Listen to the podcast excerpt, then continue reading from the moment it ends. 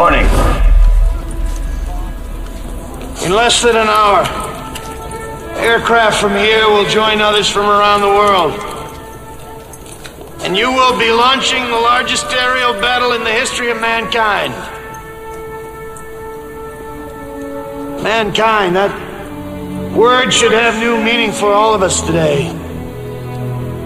We can't be consumed by our petty differences anymore.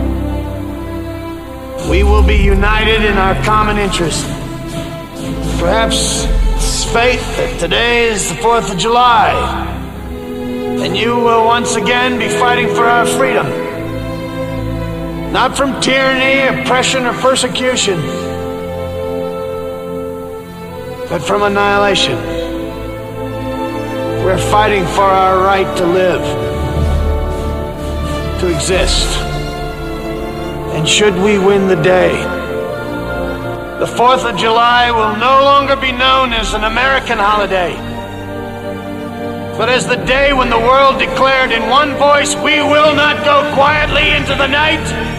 We will not vanish without a fight. We're going to live on. We're going to survive. Today, we celebrate our Independence Day.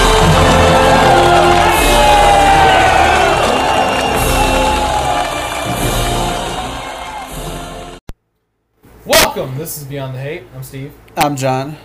and today we're going to be talking about Independence Day. Yes. If you couldn't tell by that badass speech that we got at the first of the show, Yeah, from uh, Mr. President Whitmore.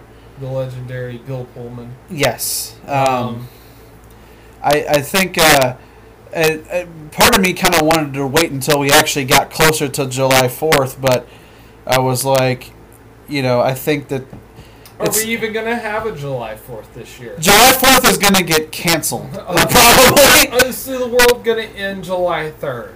Stay Nah. tuned. Yeah, We we don't don't know. know. So we're basically just putting it out there early, just in case some shit happens. Who knows? We may end up fucking getting done coronavirus and we can't record for a while. So it's, it's like you know, fuck it, we'll just do it now.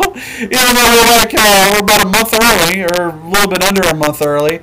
Um, Days are weird. Sometimes we can't count.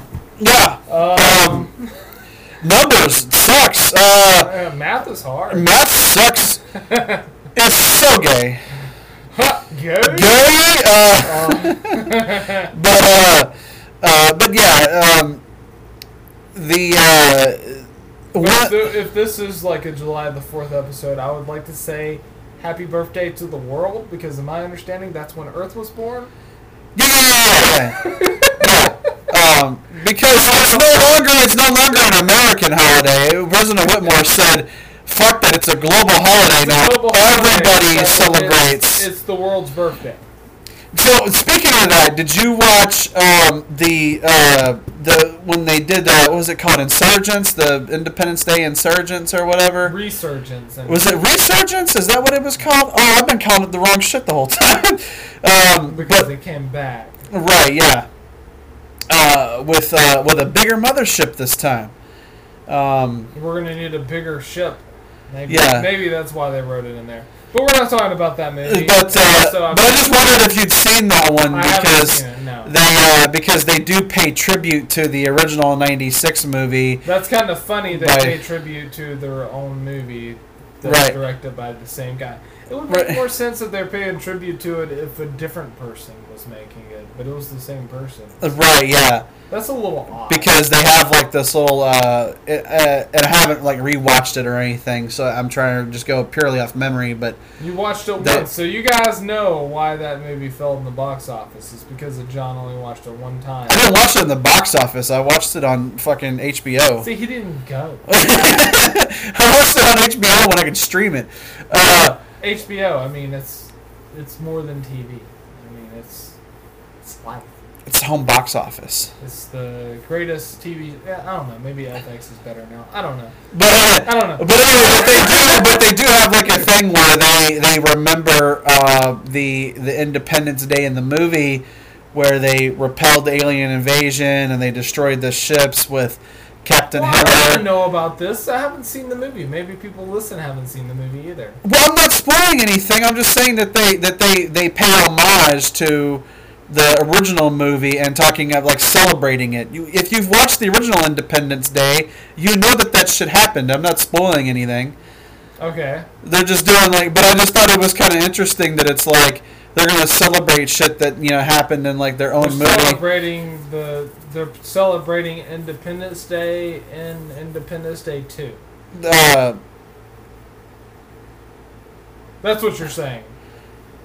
Yeah, yeah, okay. I had to figure out what you were saying exactly, but yes, they're they have like this big ceremony thing that that like pays homage to it, and it's very much like it feels like when you watch that, you're like, oh, we're really kind of hitting this over the head, like all these brave, all these brave pilots and stuff that risk their lives, and it's like, okay, we're kind of getting hit over the head with this, like we understand, but I mean, you know, it, I guess it's done like that on purpose because Roland Emmerich did the second one, just like he, you said, it was the same director, Roland Emmerich. Yeah. Did Dean Devlin help him write the second one? Who knows? I ha- I haven't even seen it, so I, I did no research. You did no notes on the second movie that you haven't watched? Yes. Steven's falling the fuck off. Uh, did okay, not so, research but we're enough. not falling off. Uh, let's do the review. We're not falling off on the beer just yet, although if we get some more of this, uh, we might. review on it before I drink all of it. Mm, right. review it. Uh, but this is uh, so the craft beer this week is the uh, Abita Brewing Company.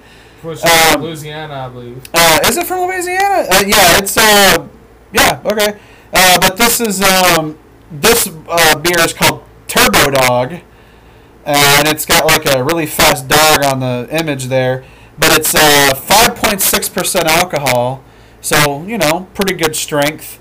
And it's got like these. Uh, it says that it's it's got caramel and chocolate malts and uh, Willamette hops. I'm not sure what Willamette hops are. But it definitely you can kind of taste like sort of a chocolatey kind of flavor to it. Yeah, I can now after you said it. because it's um Because it, it's Yeah. familiar. So we were giving it a two, uh, 2.5 out of 3. Because it's not quite Dragon's Milk or Lazy Magnolia, but it's really good. but it is good. This is one of the better uh, Abita beers that I've had. It's clear.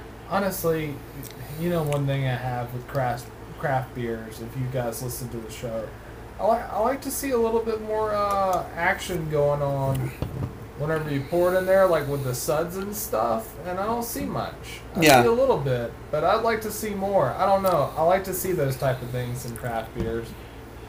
Uh, That's his fetish. yeah, this one's a little dead. it's a little dead, a little boring, but it's still a 2.5 because it's delicious. It is delicious. It's just not. It's just not as bubbly and as active as You Steve remember would that one that we did with the uh, that had the what was it the barley in it, Mm-hmm. I think and so. they had like the big like you could see the barley moving in the beer when we poured it in the the pilsner's glass. yeah. Uh, that was awesome. I I forget, forget- what, I forget what the beer was Yeah, called. remember Maybe our listeners uh, remember, but it was really awesome. And also, if you guys just really like to hear our voice and you want to hear us on something different than um, being beyond the hate, uh, like we have been for the last what is this like three years now? Is this our We're- we're on our third year, right? We're on. We're like two and a half. Yeah. Well, or that means we're on our third year. We're on our third year. Yes. Yeah, we're on our third year. Uh, but if you want to hear us do something different, go to the Satan Center Show uh, podcast, and uh, that's you get to hear us uh, do like uh, news related stuff and topics and, and things like that. And uh, like, subscribe, give us five stars if you like it. I mean, yeah, we'll take four and a half or four. Yeah. Anything under that, or we'll, we'll stab you. Uh, Yeah. Sloppy Handy J. You know, Yeah. whatever you whatever you have available. Yeah, anything. uh, this movie was made in 1996, Ninety six. I remember this. long time ago. Yeah, that was uh, that was the year of the Nintendo sixty four. Oh yeah, that's a good year. Yeah. That was a good year. I think that's when they invented filet mignon. Filet mignon was invented in '96. That's when the cow was invented. That was when the cow was invented. yeah, Uh, people don't realize, but it was actually it was a barn in Iowa. This guy, um, invented cows. Um, of cows. That was a great year in 1996, but this movie was made off a budget of 75 million dollars. that's actually that's when you look at this movie, you think with all the effects with the uh, with the ships and everything that it's probably way more than that. But I know that they built a lot of the ships practically. They did. A lot Yeah. of them were like models. Yeah, they were like Uh, scale models because a lot of the cities were scale models. The alien spacecraft that they actually uh, designed for the the movie uh, was 65 feet. It was a 65 foot model. It's the biggest one ever built. That's the uh, that's the, the, the, the smaller saucer ships, right? Uh, that The was the, the, the, that, the city uh, ships Uh, yeah, yeah. that cover the cities. Okay. Yeah. Uh, so it grows. Do you want to guess about around how much this movie made? How much it made? Oh, back in '96 or adjusted for now? Just just for 1996. Mm, I'm gonna say like 480 million. This movie made 817 million dollars. Oh, really? In '96? at the time would have made it the second highest grossing movie of all time. Damn. Whenever it came out in 1996, do you know what the first was? At this time, In '96. Um. Oh, uh. Would it still have been Gone with the Wind? no, Jurassic Park. Jurassic. which also starred Oh. Jeff Goldblum. Uh, So if you want to make a billion, uh, well, in today's money, yeah, you uh, get you get the Goldblums. Yeah, uh, so the two of the top grossing movies in the '90s uh, were both both had Jeff Goldblum in. them. Um, that's kind of insane. None of those movies were adjusted for inflation. It was just the because the original Jurassic Park was the first movie ever uh, to make uh, five hundred million dollars Right. uh, in just actual dollar amount. That's why when you look at Titanic and when you look at how much money Titanic made, it it shocked the shit out of people. Because Titanic like raised the bar for everything. Because now, well, now Avengers like Endgame has kind of taken the, the king out because Titanic was the king for a long time. Yeah, the thing about Avengers Box Endgame office-wise. is it probably won't be the highest grossing movie of all time for very long. You know, like something else is going to come out and it's going to make two and a you know, well, not uh, I guess Avengers Endgame made basically two and a half billion, but the next one will make three billion, and then you'll be like, what the fuck. Um, but Black also, Panther Two is gonna make two billion. Uh, as long as they get Chadwick Boseman back, but uh, that's a different story. Right. Uh, at, part of uh, so, uh, parts of the movie that's done in the hangar, um, in Independence Day four was actually in the hangar that Howard Hughes built. Uh, For the Hercules. for the Hercules, the Spruce Goose. So our previous episode is about the Aviator, and this episode has a reference to Howard Hughes.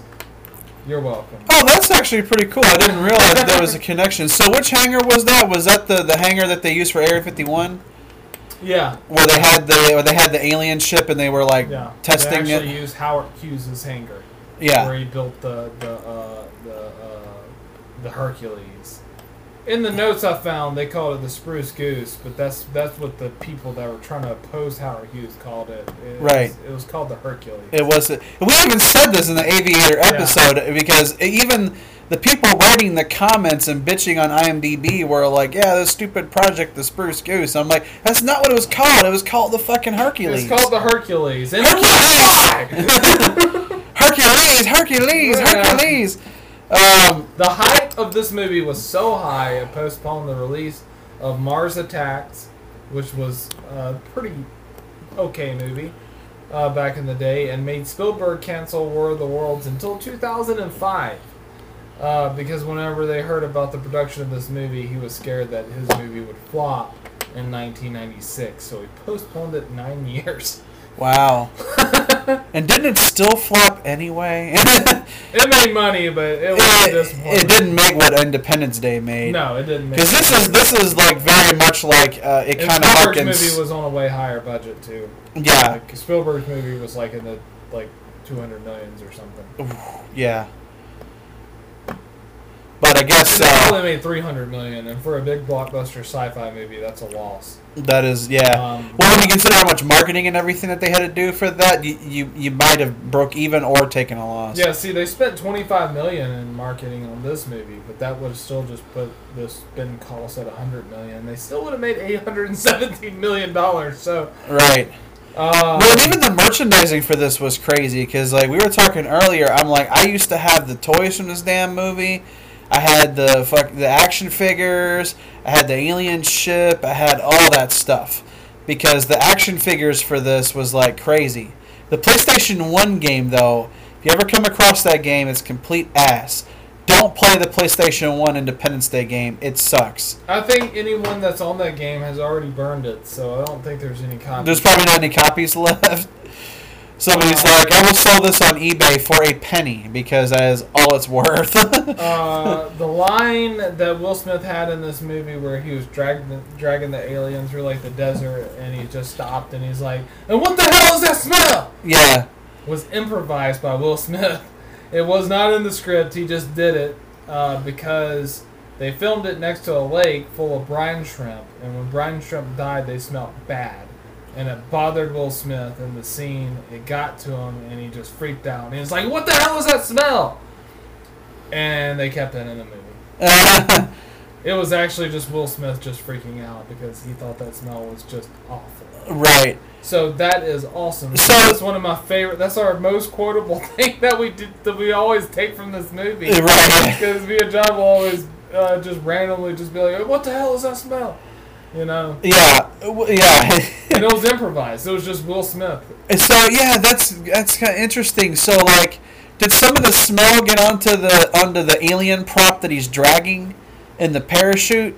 No, It's no, a- he they. It was just like ambient, like around the area they were because they, filming. they didn't film it in like a canyon thing. They filmed it by like at this lake, and the brine shrimp would, you know, uh, they when they died, they, they they stunk, and he didn't know that was that, but he smelt it whenever he was doing the scenes, and he kind of freaked out. Right. He was like, "What the hell is that smell?" type thing, and then they were like, "Yeah." Like, well, it actually kind of works with the scene because he's dragging this alien, and we don't know the alien might have like you know weird things with its skin or something, you know, or something Well, like they that. just die. They, you know, they Yeah. shit. So maybe And it's- alien shit.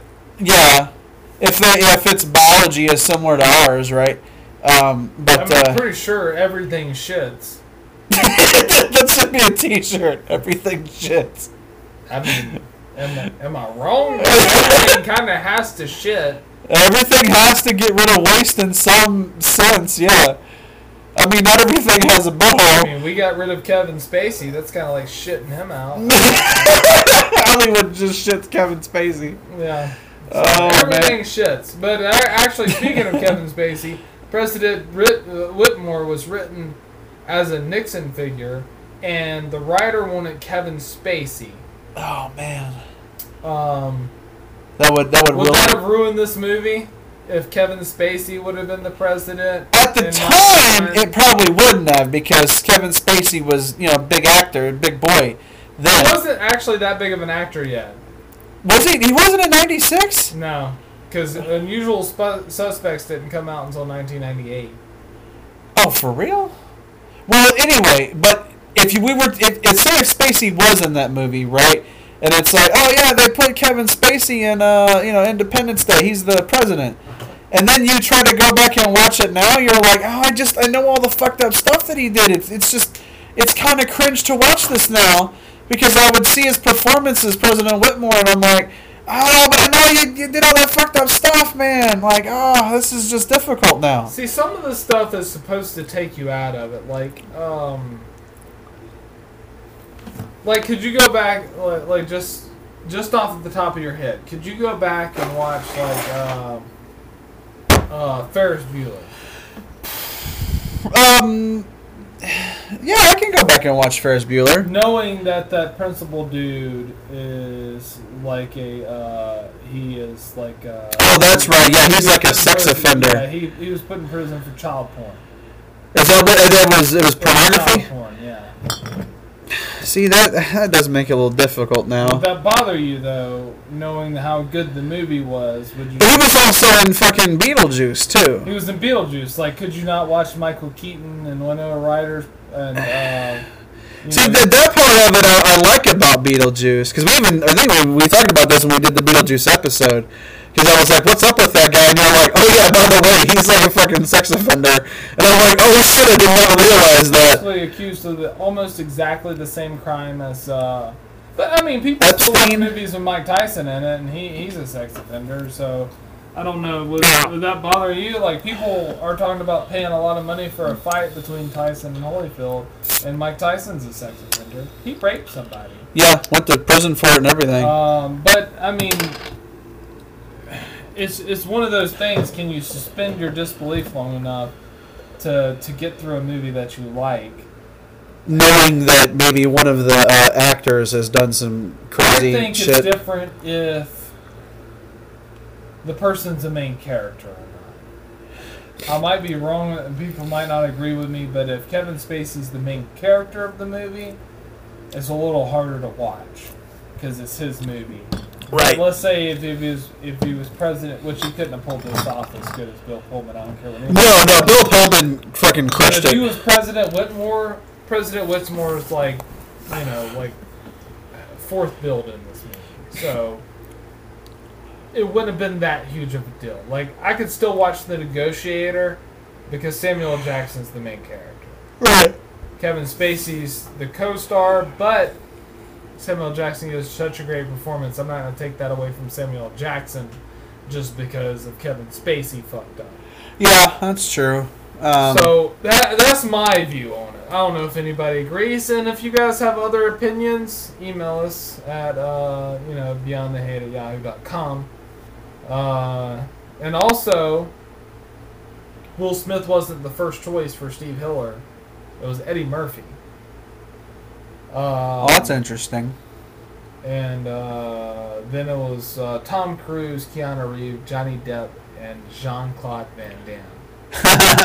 and uh, Oh, if he was man, if he if if they got Van Damme to do this, he would have been very close to Guile because Guile in Street Fighter, he's uh he's like a Air Force pilot, isn't he? Yeah, Because isn't like his stage in Street Fighter is on like an Air Force base with the jets and everything. well, yeah, yeah. I mean, it, it And it's was, funny because he ended up playing Guile, uh, you know, in the Street Fighter movie. So that would have been that would have been now Keanu. Keanu in like '96, that would have been not too long from Point Break. Because the Point Break was what '94. Yeah, you would have got a really young Keanu. It would have been like a young Keanu. See, Tom Cruise. I think the only reason why they thought about Tom Cruise is because it's like, well, we've already seen him be a pilot in Top Gun, and he's going to be a pilot in this, and it's like, well, is that the only reason why you thought of Tom Cruise because Tom- he did Top Gun? At this point in 1996, Tom Cruise was too big for this movie. Whenever Because he was doing Mission Impossible in '96, wasn't he? I think so. Yeah. Whenever this was, whenever this was being made, he was too big for it.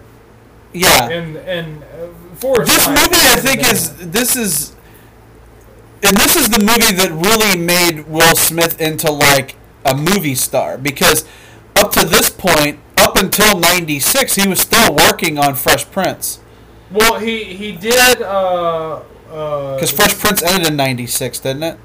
That was the Uh, last season. Was I couldn't tell you off the top of my head, but he if I did, remember, I think so. he did the six degrees of separation. Didn't he do Uh, Enemy of the State? This was, no, Enemy of the State was after this. That's '99, I think. Was it '99? Okay. Um, so yeah, that would have been after, way after this movie. Because actually, yeah, Enemy of the State was actually after Ali. I want to say. No, no, Ali was like 2000, I think. Enemy of the State was Might have like. been the same year then. I Yeah, can't think- remember. No, Enemy. Of, I don't know. This isn't Will Smith IMDb. um, but I know uh, Ali was probably his. Like he did this movie and this got him kind of big, and then I want to say like um, Men in Black made him a superstar. yeah, Al- To me- Ali what is what showed people that he could act though. For Yeah. real, like legit act, like Because- serious roles. because everybody knew he could do comedy from Fresh Prince of Bel Air. Yeah. And Independence Day, he, he, he showed a little bit of seriousness, but he was in comedy, and they're like, "Oh, Will Smith with aliens. Let's put Will Smith with more aliens."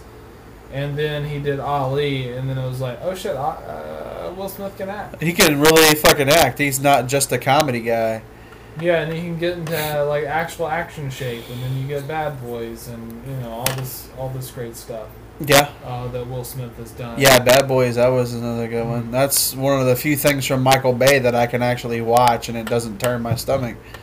Um, yeah, and then you get After uh, Earth, and uh, people shit on that, but that's actually pretty damn good too. Um, I think it's kind of it's sort of the end thing now is to is to like make fun of him now, but it's like, but one of the things that you realize when you watch this movie is like, this is like one of the like this is like a big blockbuster Hollywood movie, big budget, well, relatively big budget, not really that big. Not as big as some other ones, but it's like it's a big blockbuster release, right? This is a huge movie.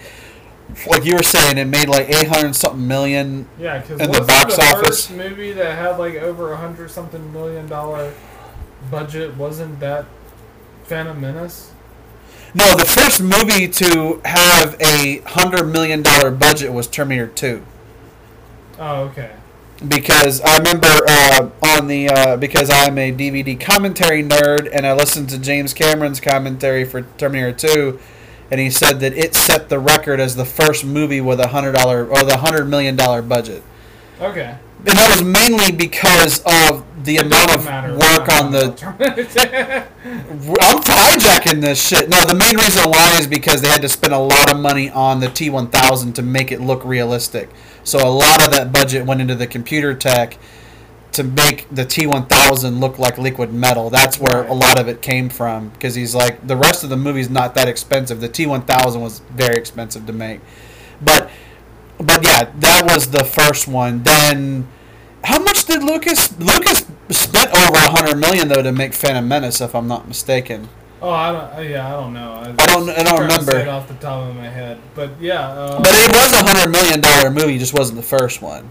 okay. Um, if I'm not mistaken, it, it, it he, he spent a little over a hundred million to make that, which uh, which everybody wanted to shit on that movie, but you know it's it's still one of those movies like I could pop on Phantom Menace and watch it We anytime. covered if you, you guys wanted to go listen to it. Yeah, we did all of the Star Wars prequels. So if you guys, uh, if you guys still feel like you hate the prequels, even after seeing the newer Star Wars, if you still hate it, go back and listen to our stuff about the prequels. We, we might, hopefully, we changed some minds. Yeah. Uh, I know we changed AJ's mind a little bit on uh, Attack of the Clones because he always hated that movie. He doesn't hate it nearly as much now. After he listened to our episode about Attack of the Clones, he actually is a little bit better with it now. So you know, hey, we're just uh, you were just two dudes just trying to erase the hate in the world and just be like, hey, uh, you know, uh, just don't look at movies all the time like a bunch of assholes. You know. Yeah. Is that a T-shirt? I don't know. Maybe. No. Uh, yeah, Just it's, a bunch of bragging about ourselves. yeah. Well, isn't that what everybody does when they make T-shirts? They just they're just uh, whether it's a YouTube channel or a podcast or Oh. just bragging Let's about themselves. to YouTubers. We're uh, we're we're way better than that, huh? I was going to say that verbally. Still won't. Steve almost like did like a when I mentioned YouTubers. Uh, but anyway, um, YouTubers. They just beg you the whole the whole time. Yeah. It's like, hey guys, uh, please, uh, please donate to my Patreon. It's like, what do I get if I donate to the Patreon? It's like, you get to be in exclusive live streams. It's like, I got too much shit to do to be in your live stream, bro. And then, like, most of you guys that are live streaming are just playing video games. That's what the fuck I'm doing. I'm not gonna be watching you playing a game when I could be playing shit. It's like, I anyway. That's a that's a That's what totally. kids do now. Is just watch other people play video. They just watch other people do shit. It's like, hey, why don't you watch this video on YouTube of kids playing with slime? It's like, guess what your fucking kids can do? They can play with slime on their own. They don't have to watch the shit on YouTube. It's like a dollar. right. You can fucking go to the store. Like Steve bought slime for his boys. It's like, don't watch the shit on YouTube. Play with it on the floor like actual kids. Remember when we were kids? You remember Gak? Remember when they made Gak, Nickelodeon Gak? Because you had that shit too when you were a kid, right? I used that shit for everything. Toys was uh, the Yak Bak. The the little the little machine that could Yeah. like, you could like talk to it. low, fast voice, and regular voice. Right. And that was like the funnest shit. As you could do do like you could do like funny voices with You it. could only do like 15 seconds, I think. You only record. Because they couldn't record really worth the shit. It, it, great toy. yeah. They don't make shit like that anymore. No, because nobody has any imagination anymore. Everything's on a fucking tablet. But anyway. All right, let's get to the comments. Okay, so um, how would you rate the acting in this movie? How do you how do you like the actors in this movie? Considering you have Bill Pullman, you have Jeff Goldblum, Will Smith. Uh, Rate the acting like to a number or uh, if you want to, if you want to put it to a number, like uh, from one to ten, what would you consider the acting in this movie? of who?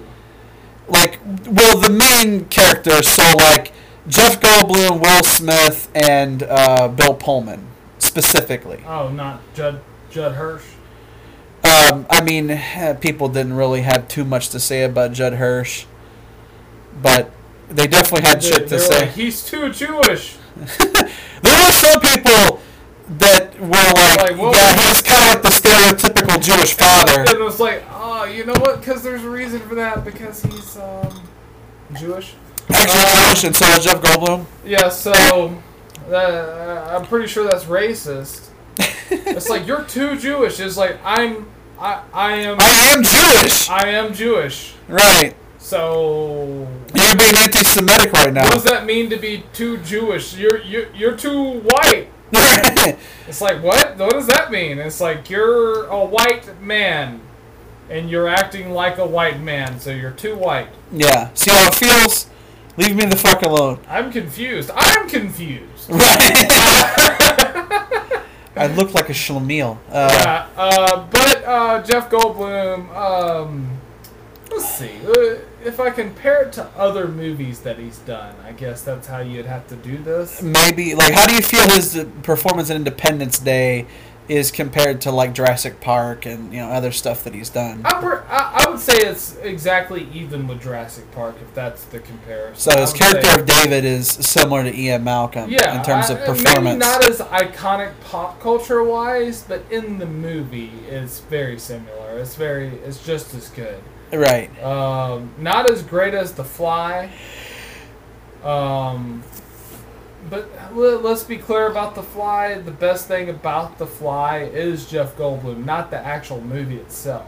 The actual movie is kind of. I hit the mic. Sorry. Sorry for anybody's eardrums out there. The premise of the movie and the story is eh. Jeff Goldblum is amazing. You're right. He's what makes the movie watchable because you you get to see you know. Uh, I guess it's kind of like Honey I Shrunk the Kids in that that that nature. Like if Rick Moranis wasn't in it, you'd be like this this This is just kind of garbage. this is some dumb shit, and then you're like. Yeah, Rick Moranis though, and you're like, ha, this is a great movie, a classic, Yeah. fucking classic. Uh, Yeah. you know, so Jeff Jeff did the Jeff thing, um, and then uh, Will Smith. Um, I don't think he went too much out of his shell, but no one wanted him to because they're like, let's get that Will Smith charm.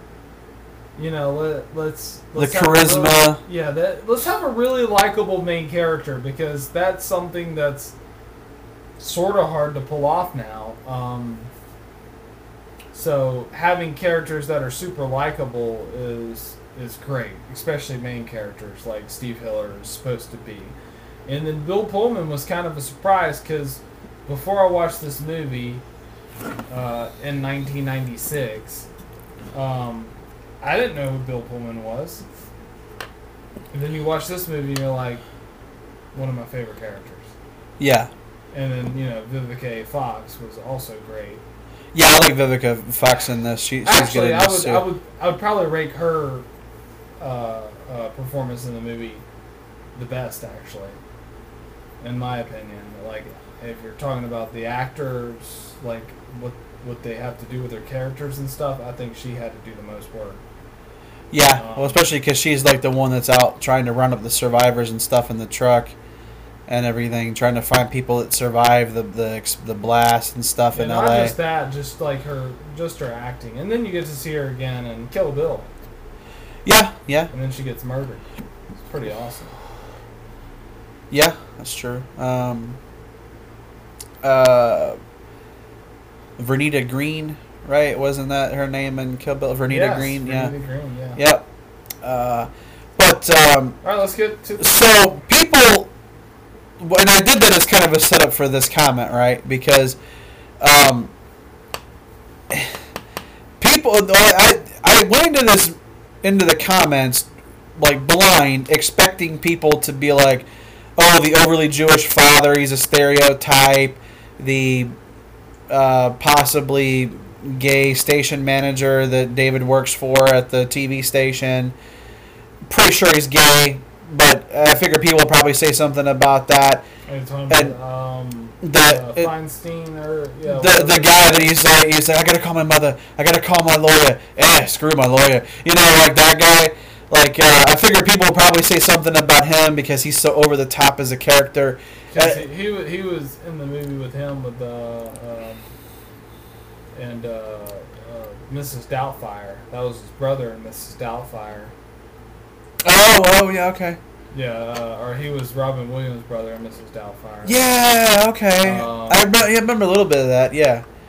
Uh, so I had certain things that I was expecting people, and I expected people to shit talk Jeff Goldblum because usually people do. Goldblum's one of those people that uh, a lot of people don't like as an actor because they feel like he's just Jeff Goldblum in every role and he's never actually a character. He's just being Jeff Goldblum in a different costume and stuff. And what I found out was that people fucking hated Bill Pullman. Okay, well, So- let's uh, for for the eighth time. Let's get to the comments. so it says, uh, wait a minute, uh, what's Like my Twenty minutes to set up. right? Yeah, hey, you know, sometimes it's a slow burn, um, and sometimes I have shit that I wanted to say, and I felt like I hadn't said it yet. Um, so it says, uh, wait a minute, what's And that's it. This has been Beyond the Angel. That would be that would be some shit if I just stopped it right there, and then people would be like, oh wait a minute, Steve really fucking cut him off. What an asshole. Uh, it's like, yeah, I'm beyond the hate, but I was starting to hate how John wouldn't get to the fucking point. uh, so it says the the, ca- the cast and crew crack up knowing just how silly his remark is, but the actors actually must pretend that this farce is poignant.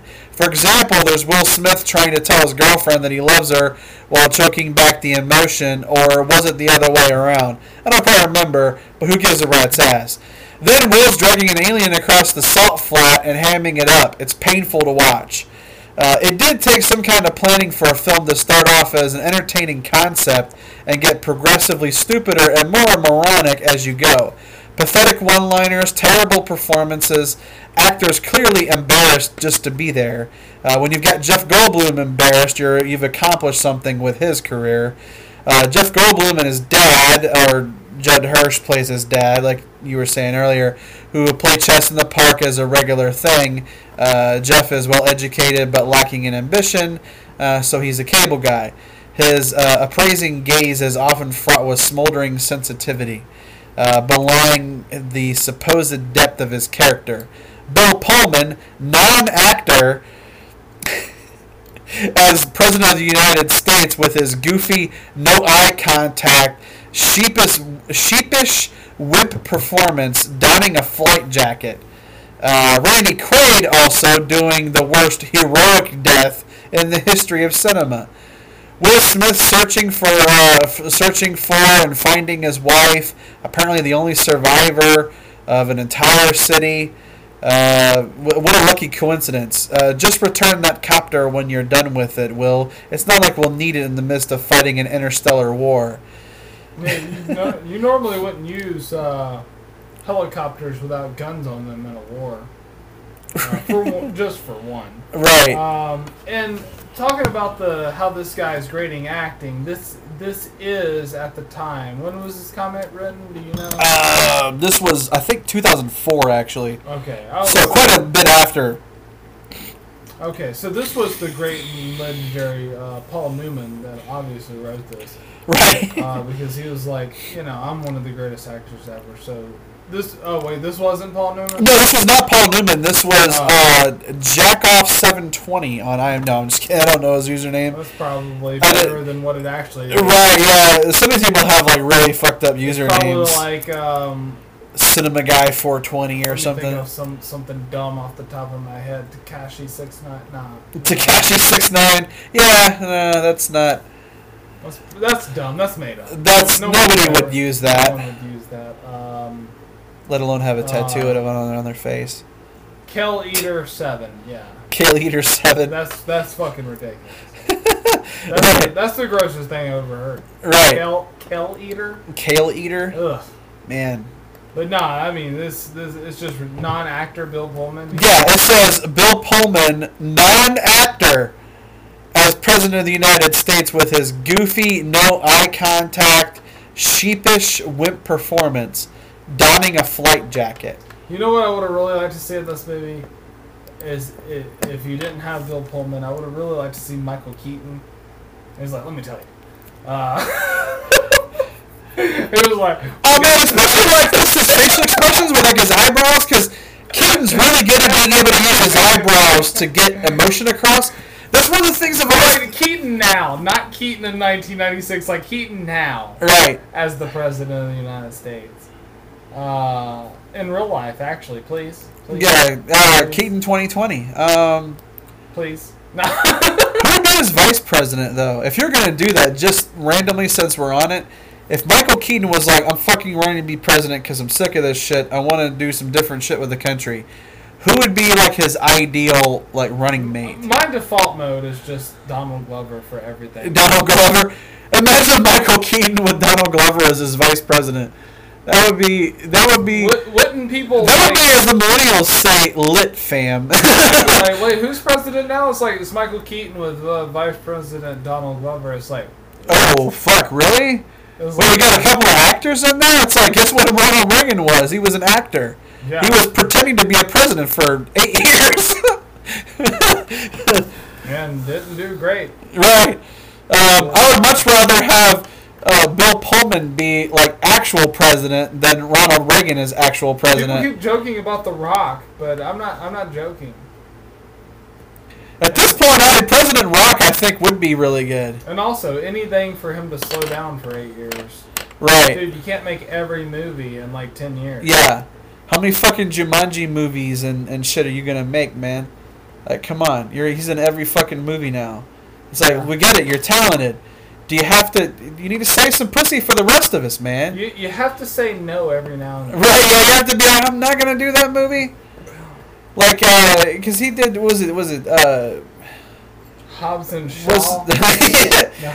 complete shit. Uh, no, it was the, the, was the, it was like the game plan was one of them, and then he didn't he do like the, like one of the, did he do the t- first Tooth Fairy? He did the Tooth Fairy. Yeah, and then the second one was uh, Larry the Cable Guy, wasn't it? Yeah. Did he do the second Which is Tooth just Fairy? as swole. Right. The Rock. Yeah, man, he's got them guns, man. Yeah, especially with his cut off, cut off flannels. Yeah, yeah, yeah. You gotta show that, man. You gotta, you gotta. It's, it's like going to the fucking convention, man. You gotta go to the gun show. It's like it's like when you whenever you compare people, you're like The Rock, Larry the Cable Guy, Vin Diesel, Michael Cera. Um, Yeah. You go, you know, you go. uh, Danny DeVito. Danny DeVito, uh, uh, uh, fucking Peter Dinklage, uh, Arnold All the- Schwarzenegger. all the badasses. All the badasses. Arnold Schwarzenegger. Uh, Danny McBride. Yeah, Danny McBride. Yeah, he's in there too. You gotta, you gotta have all All the, the swole motherfuckers. all the swole, all the swole boys that uh, that fucking go to the gym. Adam Driver.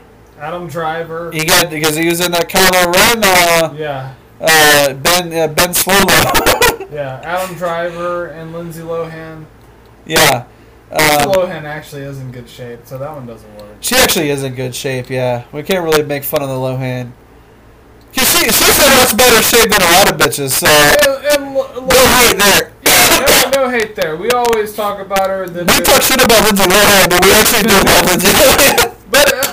uh, I'm gonna go ahead and make a statement here on Beyond the Hate now. Eh, that's over with. We're never gonna. I don't. I don't think we're gonna make fun of you again, though. And I, I think we're just gonna try to support you, and hopefully, hopefully, Get your shit together. they just replace uh, uh, that monster Amber Heard with you in the new Aquaman movie. I'd fucking love to see that. That'd be pretty cool. Yeah, I'd be down to see that. It's like, yeah, we replaced Amber Heard. Who'd you get? Lindsay Lohan. Fuck yes, somebody I like. Yeah. Yeah. That's uh, that would definitely be interesting. That'd be awesome because everybody kept talking about Lindsay Lohan would be like Little Mermaid or in the Little Mermaid or whatever. Oh, the for the live action. Yeah. Yeah. Oh, yeah. Yeah. That'd be pretty awesome if they they were just like, yeah, yeah, uh, Amber, we don't want to have to deal with any of that shit. Uh, Lohan, do you want to play? Uh, uh, I think her name, Myra. Yeah, Mara. I've not seen the Aquaman movie, so I uh, I'm going totally by what you say on that one. Mara, I think. And if you guys wanted to correct me, uh, email me at go fuck yourself At Yahoo.com. at yahoo.com. Yeah, they don't even do the Yahoo anymore. No, you, you know, I think they lost their budget because it was kind of funny. You know how much I love the community show or whatever. Uh huh. Yahoo, you remember when Yahoo did community streaming? Uh oh. No. Or they, No. they did streaming. They did. They they tried to start their own streaming service. Oh really? Yeah, and they tried to buy community and put it on there, and it bankrupted. oh shit.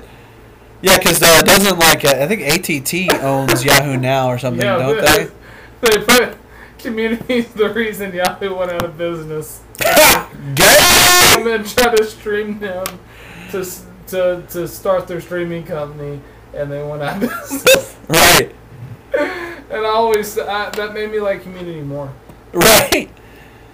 Well, it's probably because they're trying to get they're trying to pay the the uh, the costume department to make a fucking giant costume out of a payday candy bar. that, that shit.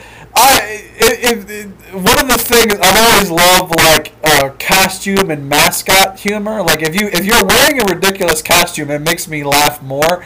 Barack That's Obama scared of me. I don't know what happened. I don't know what happened there. I don't know what happened. I don't know what happened. He just runs. And then he just fucking. And he, he's meanwhile he's wearing an entire costume that looks like a payday candy bar to do a rap about how their check is going to be on a different day. So the premise is already just completely fucked up because he's literally wearing a suit where he looks like a giant candy bar. Uh, but uh, that's uh, that's probably the craziest clip I've seen from that show, or like watching like an episode Yeah, of and then Donald uh, Donald Glover was asked about his rap, and he's like, "You, you that's the greatest rap from anyone that I've ever heard that's worn that costume." yeah, he's the best to ever do it. And Uh, I was like, "Yeah, I don't, I don't see anyone else that could have ever done that." I mean, Jim Rash. Oh, imagine Eminem wearing that payday costume oh, and then man, doing Eminem a would have rap. been great in Community. If they do make the movie, they need to fucking get Eminem somewhere Right. You know who else? So like, like I was saying, like We're off on a tangent. Yeah, Just bear with anybody who like wears like ridiculous costumes, like when you watch um, Accepted and you see Jonah Hill and he's like, "Ask me about my wiener," and he's wearing a giant hot dog costume. Fucking hilarious! Jonah Hill in a costume? Yes, every fucking movie. That was Fat Jonah Hill, though. That was Fat Jonah Hill. any Jonah Hill did it? Would you laugh? Or he's all like, It's not as where he's all like serious and he's like, "Ask me about my wiener." It's like, no, we need Fat Jonah Hill I'm back. going for an Oscar. Right. I'm It's like sure- you're Jonah Hill. What the fuck are you doing, man? right. But uh, That's yeah. like if Paul Rudd just all of a sudden got serious on us, and it's like, uh, It's like, I'm gonna do this art picture because yeah, I it's want to like, win an I'm Academy Award. Leonardo DiCaprio for the next ten years. is like I don't think anybody's gonna. Watch I don't think Paul. anybody's gonna vote for that man. We Uh, because you're lovely and you're funny and you're just right. you, you, you brighten our day. Like if you've ever did you ever watch uh, our idiot brother, Uh, oh no. Uh, dude? It's one of Paul Rudd's best movies, and it's got Elizabeth Banks. It's got a great cast. It's got T.J. Miller and uh, a bunch of awesome freaking people in it. And, oh uh, well, I, I'm going to check it out because I, I like all of those people. yeah, it, Uh, it's like uh, I want to say uh, I don't want to say Zooey Deschanel, but I, it's one of. I, So Emily is it is it it might Emily be one of the Deschanels, uh, or I might be just completely wrong. But one of them does look like a Deschanel. Uh, I'm trying to remember from the top of my head, but uh, it's such a good movie. It's funny, then it's emotional, and it'll make you cry, and it'll make you happy. And it was like it would just be like Paul Rudd just be like, you know, I don't want to do this stuff uh, anymore. I want to try to be like Leonardo DiCaprio. And it's like, well, Leo. The thing about somebody like Leo, Leo's always been Leo Yeah. like even Inception, the reason you don't necessarily need to cast an actor like Leo in Inception, but for people to pay attention to what they're saying, you actually do have to cast somebody like Leo in Inception because the acting doesn't have to be insanely like over the top for Inception, No. but for you to you have to get an actor that someone would pay attention to. Right. So Because it's there's a lot of things that you have to It's a set up. lot of information. it's a lot of information to set up how that Inception world, like the rules and how everything works. and then when they explain the rules and stuff, and then you're just like, okay, I get it. And there's like, and also maybe everything's a dream, or nothing is, and then everything might be, or this could be, and this isn't. And you're like, Christopher Nolan still got your money though. yeah, and you're like, wait, what?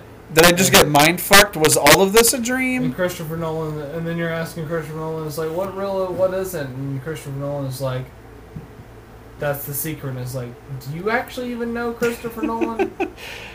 or are you just like, I'm gonna make this shit so complicated that no one knows, not even me or Jonathan.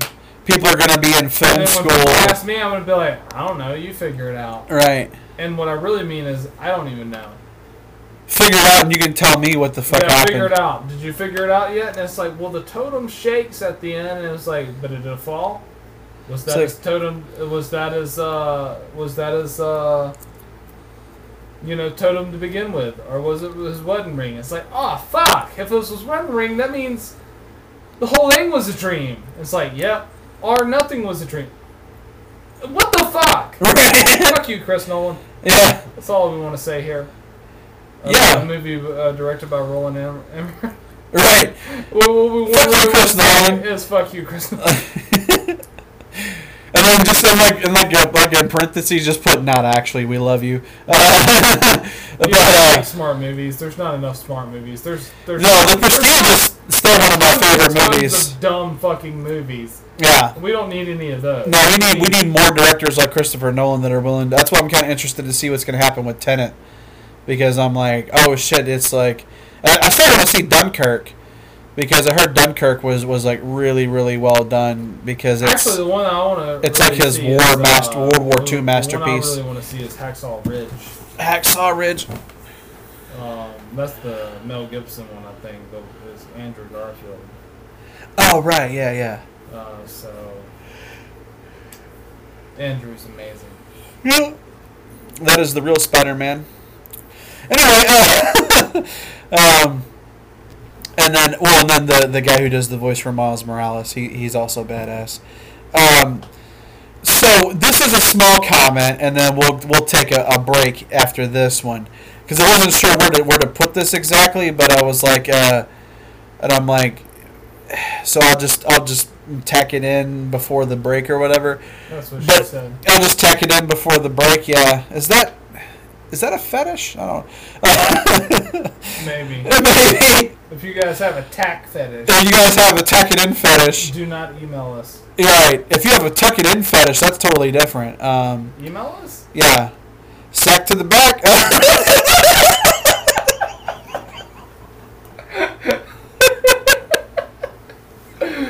Oh, Could you imagine? I just now it, popped into my head. You know, TLC has a song called "Head to the Back." just imagine a remix. do you think that's what that song's about? no, no. no. I'm just thinking that'd be funny if you made a remix. About it. If you made a song called "Sack to the Back," No, no, John just broke that. Uh, the TLC made a song about tucking your dick in your dick and and your balls. legs. It's it's canon. That's what that song was about. We just broke it here at Beyond the Hate. Head to the back by TLC. Hat to the back, you know, sometimes the dome of your dick is called a hat. that means tuck that shit back and become. Uh, I don't know. Goodbye, horses. Oh yeah. yeah. Would you fuck me? I'd fuck. I'd fuck me.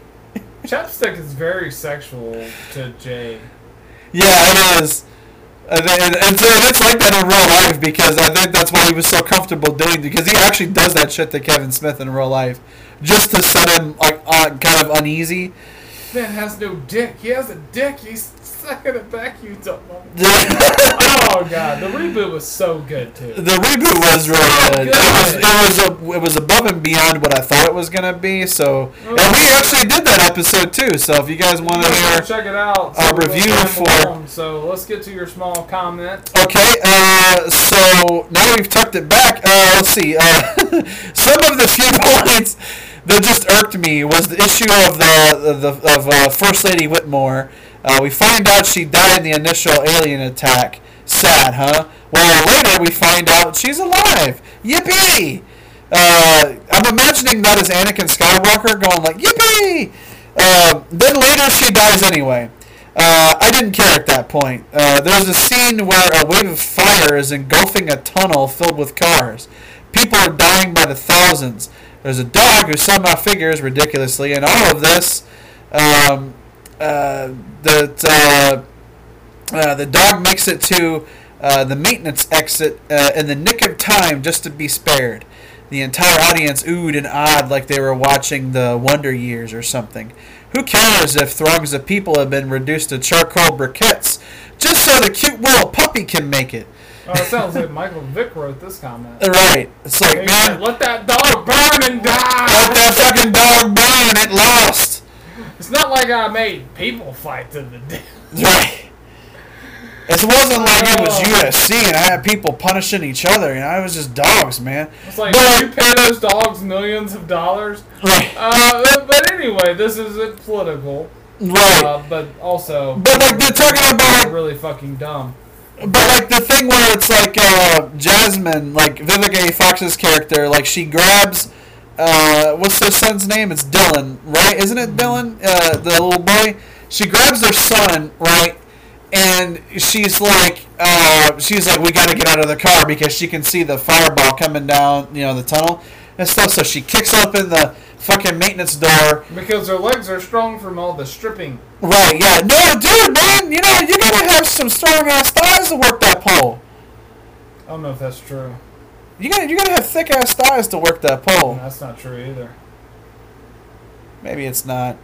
We're just gonna go with that. That's the reason why she can kick that door She's down. really she works out. she works out. Maybe she just does like a lot of squats. we don't have to say that her stripping gave her her superpower. we can say she's just a Maybe she's just. We Maybe she did taekwondo when she was like a kid or something. You know, and We don't need that much of a backstory. She could just actually work out.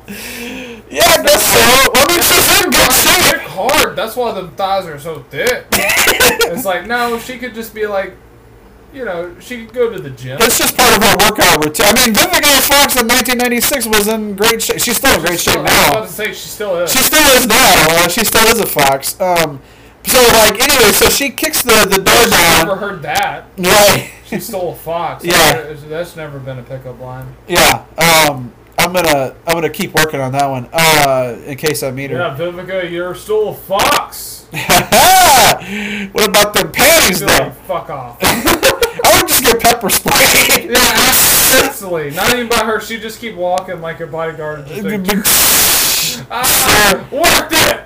No, totally. Ah, I might be blind in my right eye, but it was worth it. Vivica, I love you. Um, but uh, so she takes the son in there, and she's like, you know, and then she's like, Boomer. She's calling to the dog and stuff, and he jumps over on the cars and does like his little like dog park parkour to get through the the cars. But this dude's like, that dog should have fucking. And it's like, yeah, so this fireball that's killing like thousands of people in this fucking tunnel and shit and destroying all the cars, how the fuck does the dog mag- magically make it and all these people fucking died? I would have loved to seen that dog get burned alive. Yeah, just because it's fair, the humans died, so the dog's got to die too. And I'm like, what kind of asshole is like? So you know, for every human that dies, murder a dog. Who wrote this shit? Michael Vick? Yeah, Jesus. Just, that's brutal. That's not great. It's like, and there was, and that was like, that found three comments of people that were like, oh, so the dog made it, but the other humans didn't make it and miraculously, Will Smith's girlfriend makes it, and his son, you know, and it's like, Miraculously, it's called telling a story. right, because everybody else is like panicking and just kind of running down the street. She can see the fireball. She's like, we've got to find some place to hide where we can get, we can get through this. So basically, everyone. She's just a badass mom. Everyone in the tunnel is dumb, Yeah, except her yeah. and the dog. The dog is badass. I think you've never met dogs smarter than humans. I, I have one. One out of two of them that are smarter than humans. Harley's kind of dumb. She's a lovable dog, but she's dumb. Yeah, she's She's dumb as shit. She's a, She's a sweetheart, but she's dumb as shit. she's a sweet little dog. But like, if if I was in an apocalypse situation and like I I needed, you know, if something was going to happen, uh, she'd probably be there before I was. Right. like, oh shit, Diamond, that's a great idea. Fucking, and then you know we would live. Right. Uh, Because Donald would probably be like, "Yeah, I found a place," and she would just like show you a place, and you're like, like, oh shit, that's "Oh fuck, this is actually a great place to hide." That's a great Okay. idea. Fucking zombies can't get She's in actually here. one of the dogs that probably in an apocalypse scenario you'd just be like, "Oh fuck, we're hungry," and then she'd be like, "Here's a couple squirrels," and be like, "Oh shit, oh sweet." thanks." Oh sweet. Well, let's go ahead and uh, cook these motherfuckers. Yeah, but that's just uh, dogs are awesome and smart, and fuck these people are like, "Well, why does the dog live though?" And it's like, yeah, because let's be honest, a lot of dogs are way better than humans. Yeah. But the other thing that gets me too is this person was like, okay, so they set up in the movie the idea that like um, the helicopter that had the first lady went down. They don't have communications, so they're assuming that she's dead. But really, what it was that the helicopter crashed and she is barely surviving. She's wounded, Yeah. but she's trying to hang on. And then she lives on long enough to be able to be reunited with the president and everything. And then eventually she does pass because her wounds are that's too much for them to be able to, to fix, right? So he's And this asshole's like, he's like, "Fuck the first." oh, I thought she was already dead. Instantly, I wish the first lady would be dead already. Right? It's like what the fuck? There's there's people when I read these This guy's comments. got to be on the terrorist watch list because he's probably just commenting on like every movie where there's like a first lady and is like, "Oh man, we're like eight minutes in. Why isn't this bitch dead?" Right. It's like yeah, uh, we need to add him to a watch list because this guy Dude is has a lot of hate for first possibly a domestic terrorist. We might need to make sure that Melania is not in any like clear and, and present danger. Yeah, I wonder what year he wrote that comment because he, he, Um, he definitely probably was. That was oh, that one was I think 98, Oh. 99 something. I think it was 98 on that one. I want to say it was 98. I don't remember exactly, but I I want to say Barbara Bush was probably in some danger. no 98 still would have been Hillary because uh Would the been yeah because uh, Clinton didn't leave till 2000. Oh, That's yeah. when Bush Jr. took over That's right. with uh well yeah Bush Jr. and Laura Bush was Whoa. 2000. It's understandable then. I'm just kidding. I'm just Oh man, Steve was like, yeah, this guy's like kill, trying to kill first ladies. This guy's a psychopath. That's Hillary. Eh, maybe he's doing the Lord's work.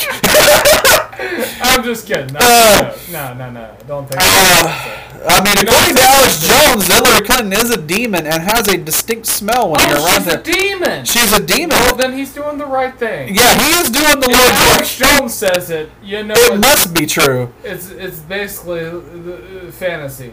uh, but anyway, we're gonna go take a break, and uh, when we come back, uh, He probably said Michelle Obama was Satan, even though she's like the sweetest person in the world. Oh no, he he basically said that Michelle Obama was a man. That like she actually isn't a Is she woman, more she's of a a man man. than him? Yes, yes. He would be right. he would be right. Got your back, Michelle Obama. I like you more than your husband. Break time. Break time?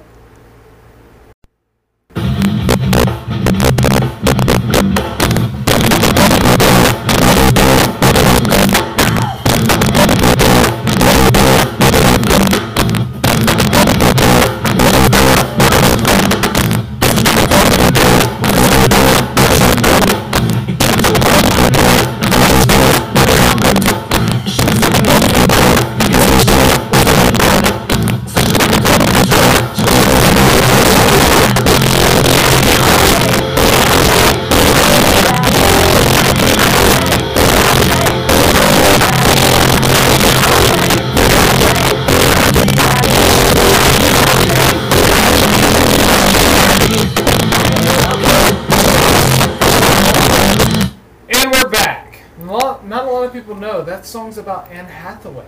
Really? No. Is that? uh... Because I don't think it was Anne Hathaway even even born when she when he made that Michael. Jackson wrote that. Michael Jackson's like, there's gonna be uh, Yeah, somebody, yeah, because I remember like somebody did a thing online since randomly around Anne Hathaway, and they were like, uh, she's married to a dude that looks almost exactly like William Shakespeare, and Shakespeare's wife was Anne Hathaway. And the people are like, that's fucking weird that like she marries a dude that looks like William Shakespeare. That's reading a little too much in it. And also, a lot of people don't even believe William Shakespeare actually existed. He didn't. No. He was just a. He was just a. Uh, he was just a, a, a dude. Somebody wrote that shit. Well, they, they were saying that the William Shakespeare was the a name that like a collective of people would write in uh, uh, for for king's plays, and there's a lot of evidence to back it up. I don't know. I'm not a historian. I'm not either. Um, but don't they have like paintings of what he looked like though, or is that just totally fabricated? I think it's totally fabricated because written like years and years after the fact. It, it wasn't painted during his lifetime, is what they said, and that that's a little suspicious to them. I'm gonna have to look this shit up because I'm interested. I've never heard the It's weird. conspiracy theory Oh no, that William Shakespeare is actually not just a guy, but it's a collection of people writing under a pseudonym. It's not. It's not totally a conspiracy theory because there are historians that say there's evidence to say that he, he never existed. Wow, that's crazy. There's actual historians, but that's that's just a weird thing. I mean, it it would make a little bit of sense, I guess, if it was a collective of people writing this stuff. But also, why? But they had this. They had the same language on everything. Everybody wrote consistently. well, it, it actually wasn't the same language on everything. Because the you know the tragedy of Henry VIII is written nothing like Romeo and Juliet. Well, no, and Macbeth is different too. But Yeah, so it's like, but but Shakespeare is credited with coming up with like a lot of like curse words and stuff too. Well, anyway, that's uh, that's for a totally different well, time. there's your there's your daily. Uh, There's your homework. yeah, those are. How does- if you guys do any research on that, maybe we'll come back to this in like a year or two. Um, if you guys can find some stuff, maybe we can't find because I, you know I've I've seen a bunch of stuff on William Shakespeare, and I believe he was real for most of my life, and I, I still kind of do, but it is some damning evidence whenever they're like, well, this writer actually was more like, you know, whenever you see some of the stuff, because they know some people in the period that never got credits for writing, and they they were somehow documented as like great writers and stuff. Uh, so I guess that's where that evidence comes from, or maybe that's all bullshit. Uh, Mind fuck. Mind fuck. Email us at Beyond the Actually, here's another mind fuck. Uh, since we're talking, this is kind of like a Mandela effect thing.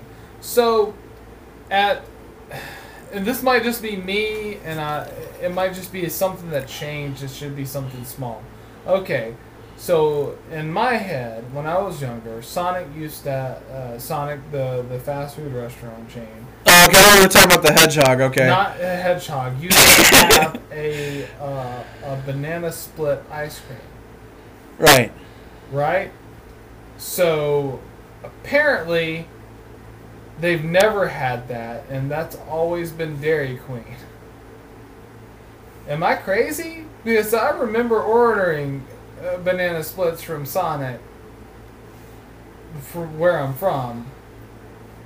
But now Dairy Queen does it the exact same way I remember them doing it because they put pineapples on it and I always thought it was weird.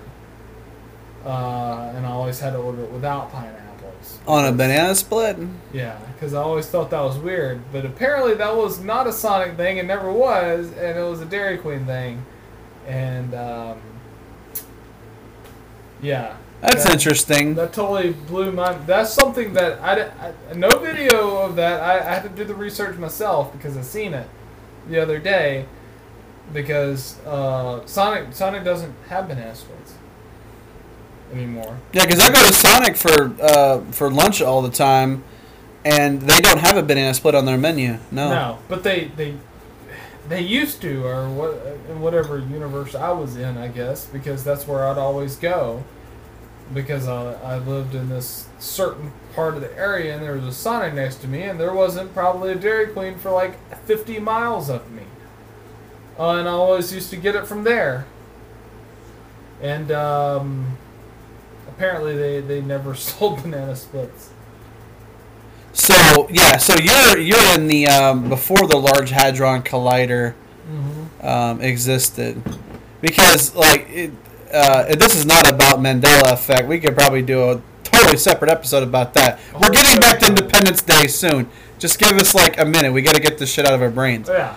But I can remember if you if you listen to the show, you know you have to be patient. We'll we'll get back Yeah, to it eventually. ADD as fuck. Yeah, we yeah. Uh, but uh, and, like I always remember because people would say like, no, it's it's Berenstain Bears, and I'm like bullshit. I had fucking book. My grandmother had Berenstain Bears books at her house.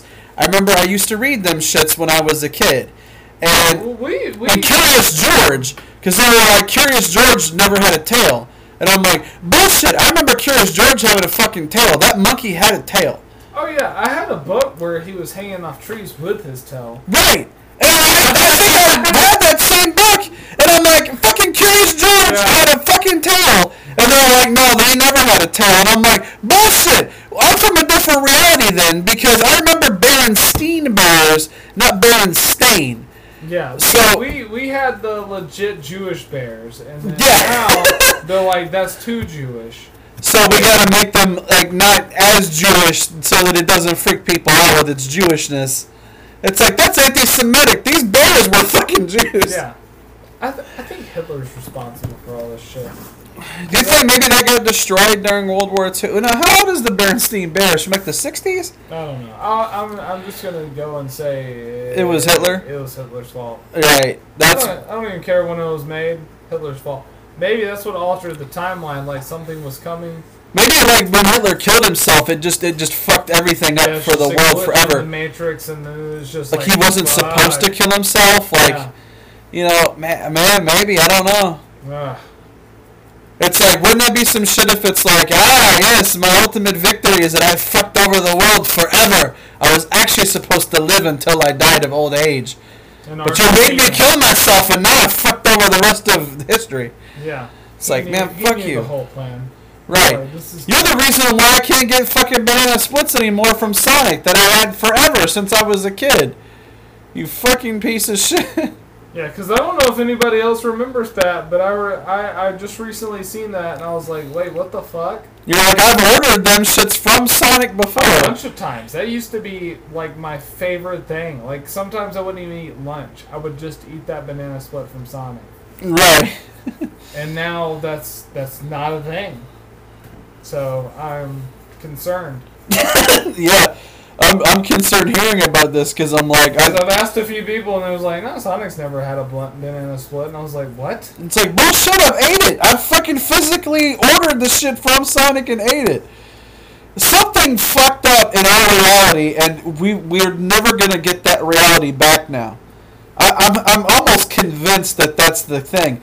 Like the whole thing about like um fucking the Scarecrow uh, or no the Tin Man and the Wizard of Oz fucking holding a gun. That wasn't real. I was like, there's no fucking way I would have Or missed was it that. the, was it there was there was the Scarecrow headed that had the There's pistol? no way I would have missed that as a kid. Right. It's like, are you telling It's me? like playing like cowboys and you know in the day I guess it's problematic now cowboys and Indians and stuff Right. you know but you if you were a kid you'd be like oh there's a gun oh cool pow pow pow pow and everyone would have been talking about it at school Yeah, everybody would have been like, there's no way that was fucking in there right. And people are like, yeah, no, he's always had a gun in Wizard of Oz. And I'm like, bullshit. I remember watching Wizard of Oz when I was a kid. Scarecrow never had a fucking six shooter pistol.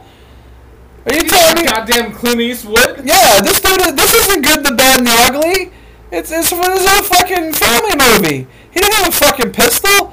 And they're like, yeah, if you go back and look at it, no, like tomorrow, they'd be like, you know, in the Good and Bad Ugly, there was actually no guns, and it's like, what? Yeah, they replaced them with walkie-talkies like they did on ET. They just had a really good conversation at the end. It's like that is bullshit. That's bullshit. It's like yeah, they all became friends. Watch it. Let me put it in. It's like, uh, uh, I would I would literally be in a mental institution if they're like, yeah, there was no actual guns and gunfights and the good and the bad and the ugly. This is the thing. I'd be like, uh. This is not real. Th- This is I- this this is the fucking Matrix. Let me out of here. I'd be Yeah. like, let me out. Please Yeah. let me out. Dude, what the Am fuck? I on the Truman Show? What the fuck is this? Yeah. Uh, but anyway. Oh, damn. That kind of gave me a little bit of chills. Right. Anyway, let, yeah, let's Um, so this movie is called Independence Day, right? And it's very heavily implied that it's this is. Uh. Wait, so this is- does this movie take place on uh, like August the fourth or uh, no, it's actually uh, it's uh, it's September, but September? yeah, yeah, that's the real Independence Day. But the bullshit one is in July. yeah. Yeah, because we Propaganda. yeah propaganda machine bullshit. Um, but uh, Go by the the Korean calendar or No, we actually go by the uh, the the uh, the monk calendar that they created back in like the like the like the one I don't know if we were using that one or the Scientology calendar, which has us in year I don't know four or something. No, we're in um we're in um trimester seven of Trimester. trimester seven of reality now. that makes sense. And if you're listening to this and you're like, wait, I think I've heard something about that, that that doesn't exist either. We just made that up. But it might also exist in Scientology. There might be, you can make us some straight up bullshit, and it might actually exist in Scientology. Who knows? There might there might actually be trimesters in Scientology not related to pregnancy. L. Ron Hubbard was a hack and fraud, but also a genius. So I mean, hey, he made them dollars. That's all that matters. Best con man of all time. Oh yeah. There's no arguing that. So respect, uh, and also none. Uh, at the same time. Right, yeah. Um, I mean, yeah, uh, you, you con the world, so I guess props for that, but also fuck you. Um, That's basically what. uh, uh, you just, you know, it's like, uh, what was it, P.T. Barnum said there's a sucker born every minute, and ev- every single one of them are Scientologists. And also fuck P.T. Barnum. Fucking enslaving animals. Yeah, for uh, exploiting disabled people. Uh, yeah, well, that too, yeah. Look, it's the, it's the fucking three-legged man. It's like, that man has a condition. Does he need to be trotted out like a freak show? Lady, look at this eight foot tall man. He's gonna die at 19 years old. Because his heart can't pump all the blood to his body efficiently. P.T. Barnum was very problematic. Freak shows are just not. Um, That's not kosher. it's not cute. That's not cute. Um, so, people have a lot of issues with the fact that this is an American movie, right? Even though it, even though the aliens are attacking the world. Uh, so, Wait, what? yeah. So it says I consider. So let me read it, and then I'll let you. Uh, I'll let you finish. I'm gonna let you finish. But Beyonce had the greatest music video of all time. Of all time! Of all time! Even Um, though it's just her dancing. Right, yeah. Um, they, Taylor actually had to act in hers. Um, so anyway, it says uh, But also, she didn't have the greatest vi- music video of all time. We all know it was the best music video of all time was uh, Blue Blah Blah Blah. fucking Eiffel 65. The fucking blue song from Eiffel 65. And Steve gave so much. He did not give a single fuck about it. He actually fucked up the name of it. Not on purpose, just because he doesn't give a fuck. Ah. Uh, I, honestly, who gives a fuck what the greatest music video of all time? Actually, probably the most. Probably Thriller, honestly. It's, yeah, it's definitely Thriller. Thriller isn't Thriller the greatest music video of all time? Because it's maybe Bad Romance by Lady Gaga, because that's a great music video. Prince When Doves Cry. That's a good video. That's a great video. That's better than the Lady Gaga. The only thing is that it's just kind of Prince just crawling naked out of a out of a bathtub for like the whole video. That's enough. But I, I guess that's enough. Yeah. Uh, Madonna's Like a Virgin. That's a fucking. like a virgin. Yeah, yeah, yeah. That's That one's that one's video. good too. Well, okay, so we're Sorry, off rails right now. oh, keep going. Uh, so, so it says, uh, I consider myself a proud American, but sometimes waving the banner is just tacky. Doesn't he mean waving the flag? What the? We don't use a banner. We're, we're not. He's not really an American. I'm gonna call bullshit like right now. yeah, he said banner. Yeah, it- it- what- no. Um, And where is he from? 1740? we must wave the banner. we must wave the banner into battle. Fuck the constabulary. they still have the like drummers and stuff. That was a great strategy, by the way. That was a great strategy, by the way. History drumming to your attack is like, oh well, there they are. You had to make sure that you were marching on time. You know. Uh, they have the fucking uh, trumpets and the drums. There they are. Hey, just go on the other side. Just shoot him in the back. Fuck it. fucking uh, uh, uh, fucking um, dude that killed Jesse James style. Uh, Robert Or Ford. Yeah. Not to be confused with Henry Ford, who was a Nazi sympathizer. Ford. Don't have the last name Ford. Yeah. Except Gerald Ford, I think. Gerald Ford was okay. Yeah. I don't know. Harrison Ford. That's the best Ford. There we go.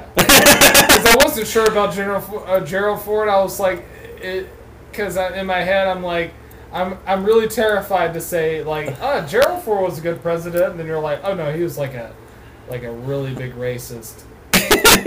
Like, or something crazy like he, he inappropriately touched women or something. Yeah, it's yeah. like No, oh. actually, Gerald Ford, like, uh, you know, he he used to skin people, and it's like, oh, never mind. Yeah, he was actually a cannibal. Uh, they just Yeah. hid it. You know, the Secret Service would bring him bodies. It's like, oh fuck, I want to know about all this. He would only eat dicks though.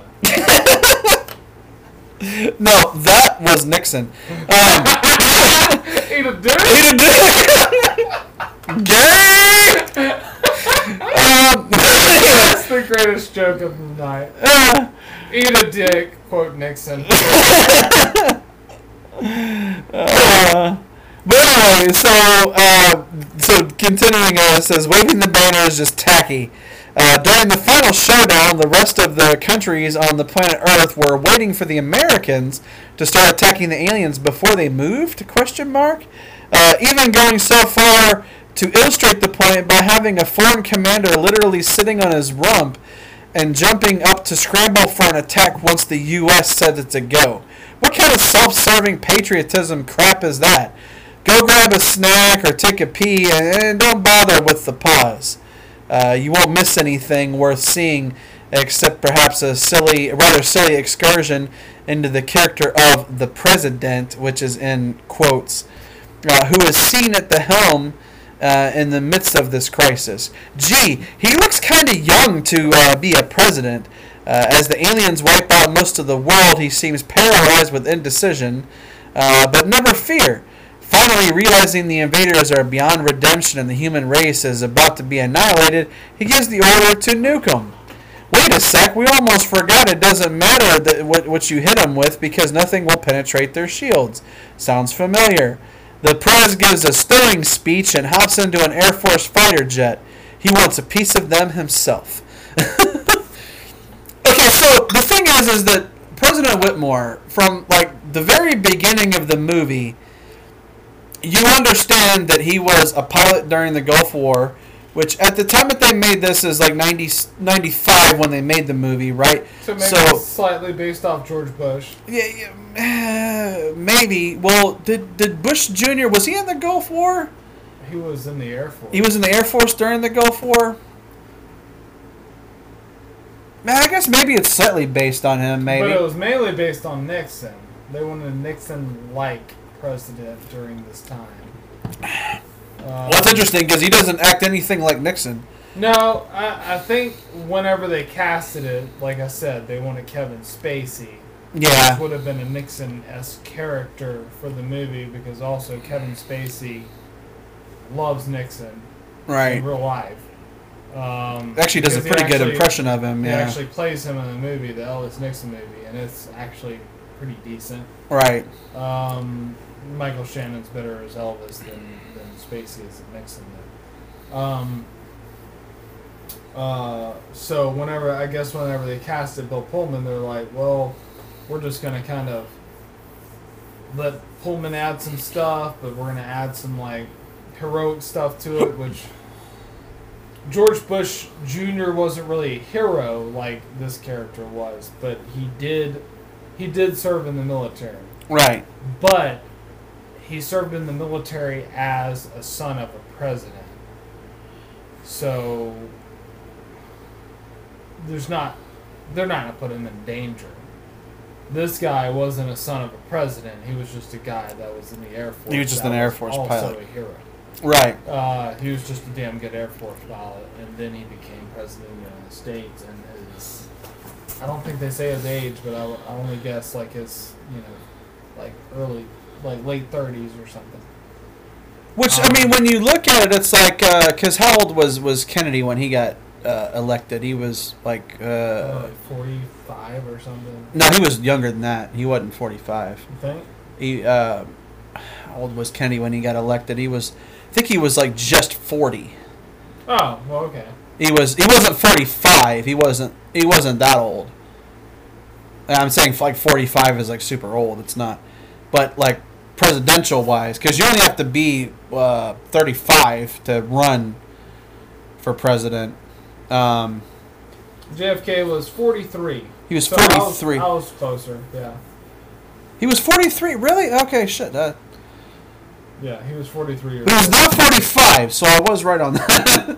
I thought he was younger than No, that. I was, I was. If you, you know, you do greater than less than. Uh, if you round up or down, I was. Okay, so you're right. Okay. Um, Damn, we got the point, Steven. Steven was right. Everybody, Steven was right. He was closer than I was. Standing ovation, please. Um, yes. Um, and please, while you do it, sack to the back. Sack to the Uh, you, you need to salute the proper way.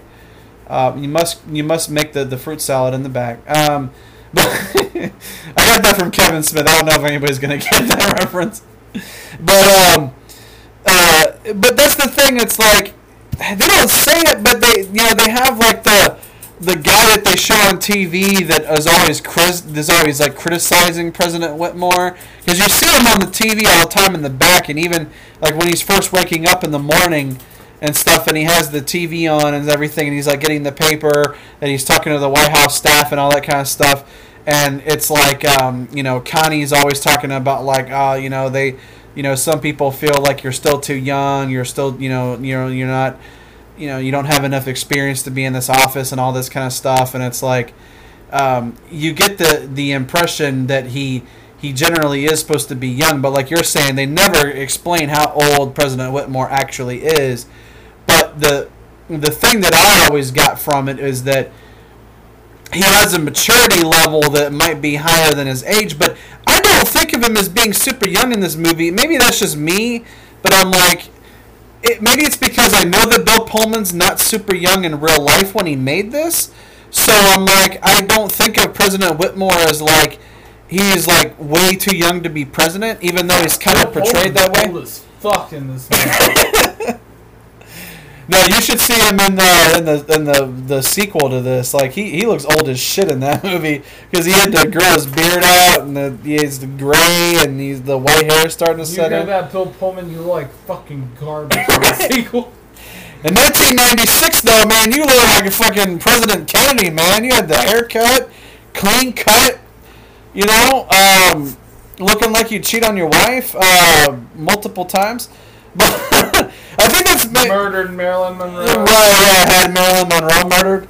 Um, but that's one of the things that I think is uh, is interesting because I do get like kind of a slight Kennedy vibe from him, and it, maybe it's just because of like, you know, he's like a, a younger dude and you know that has the military experience because Kennedy was uh, he served on a submarine, he was in the Navy, so I'm like, I I always thought in my head that they based Whitmore a little bit on Kennedy, and I'm guessing that the only reason that I feel that way is because I didn't know that originally he was supposed to be a Nixon type president that was Nixon, Kennedy. What's the difference? not a lot. Um, the one got a bullet and shouldn't have, and the other one should have. Um, Whoa! whoa! Oh, that's treason. That is treason. I'm sorry. That's true. Can I get a mulligan? Do mulligans work for treason? I don't think so. yeah, I guess once you go down that road, there's no going back, I huh? don't think so. Um, no, but Nixon got what he deserved. But anyway, um, Presidency? the pre- no, he definitely didn't deserve that. Um, Uh, he deserved to be disgraced. But uh, but yeah, but it's like when you told me that like originally he was supposed to be a Nixon type character, and I'm like, man, I just cannot see that. And it's like because Bill Pullman is totally plays that character totally different from what you'd expect. But I've I found in like when you going through like the notes and stuff like that that people were like, uh, you know, oh, so the the president is going to get into one of these planes and he's going to go on there and fly and all that kind of stuff, and he even tells um, it's the general uh, that he's like I think it's the general that he's talking to that's been with him this whole time. And he's like, he's like, I, I'm a pilot. I, I need to be up there with the other pilots. Like that's what I am, you know. And And that's exactly what Nixon would have done. no, uh, definitely not. Um, That's why they have those bracelets. What would Nixon do? what would Nixon do? Yeah, WWND. Yeah, that, what would Nixon Yeah. do? Um, would totally get up there and fight aliens. right, and that's the thing that gets me is it's like it's, like for one, okay, this is a movie. It's like, but it, it's just say for the sake of uh, argument, right? Say aliens actually do fucking exist, and we have a president who actually most likely do. Um, and you know, aliens more than likely do exist. We haven't found them, and we They're might not. Have, with us right now, right? according to Oxford University in England. Is that like an actual study? They're like where aliens have bred with us. I know there's like a theory. It's one of the professors. It's like they're they're fucking us right now. I guess. They got us bent over. Um, but uh, you know, that's the thing. It's like if you, if if aliens do invade, right, and you have a president who actually served in the military as opposed to not, and because of bone spurs, um, then. it- I think that like the heroic thing for the president to do. Or our last two presidents haven't served in the military. Yeah, that's. Yeah, that's right. Yeah, um, we haven't we haven't had a military president really since Bush. Yeah, since Bush and before Bush. and then um, we- Bill Clinton uh, did he serve in the military? dodged the draft because he went to Canada. Uh, Oh yeah, that's right. Yeah, so he actually didn't serve in the military either. Um, And actually, probably should have been arrested and put in prison, but he was a politician, so. Bush uh, Bush senior though he was Bush senior served in the military. All the Bushes did. Yeah. Um, but uh, but th- that's the thing that I've always felt about this is I'm like people are like oh so the president's gonna get in a plane and go fight the aliens and shit? And it's like if you have if you have a situation where you're facing like and we you know we even have the uh, the, the clip where he's doing the speech to everybody at, the at, at Area 51 before they launch the attack to go take out the the alien ship that's near them. And you know he was like you know we're we're facing complete and total annihilation of our species the idea that a president's like put me in the fucking jet i'm going up there you you're not going to find a lot of presidents that are going to be willing to do that kind of shit nowadays No, they're gonna go down to the bunker and uh, inspect it. they're going to make sure that the bunker is okay everything's They- still they're there go inspect the bunker right during the, the, the crisis. And I'm like, President Whitmore, even though people want to talk shit about him as a character and they want to talk shit about Bill Pullman playing that character that, like, oh, he seems like he's indecisive through the whole movie and all this stuff. And I'm like, he's not indecisive. He has to make very difficult decisions. And they even, you know, in the course of the movie, they're like, the one the, the one sniveling weasel guy that he has that's part of his cabinet or whatever Oh, and he was like uh, the you know he's like that that weasel asshole guy that uh, he was like yeah he was like uh, he was like you know the only thing that we can do is we need to we need to attack them with nukes and he was like you know you can't be indecisive because he's like that's what happened when you decided not to evacuate the cities and all these people are dead and it's like the thing is is that he's going based off of what he knows and he did not see them being hostile, so he doesn't know what their intentions are. And these are fucking aliens. He doesn't know how to communicate with them. They send a helicopter. They send a couple helicopters over to try and see if there's something they can do to try to communicate with them, and they fucking blow the shit up. Now he knows. Okay, they have a definite.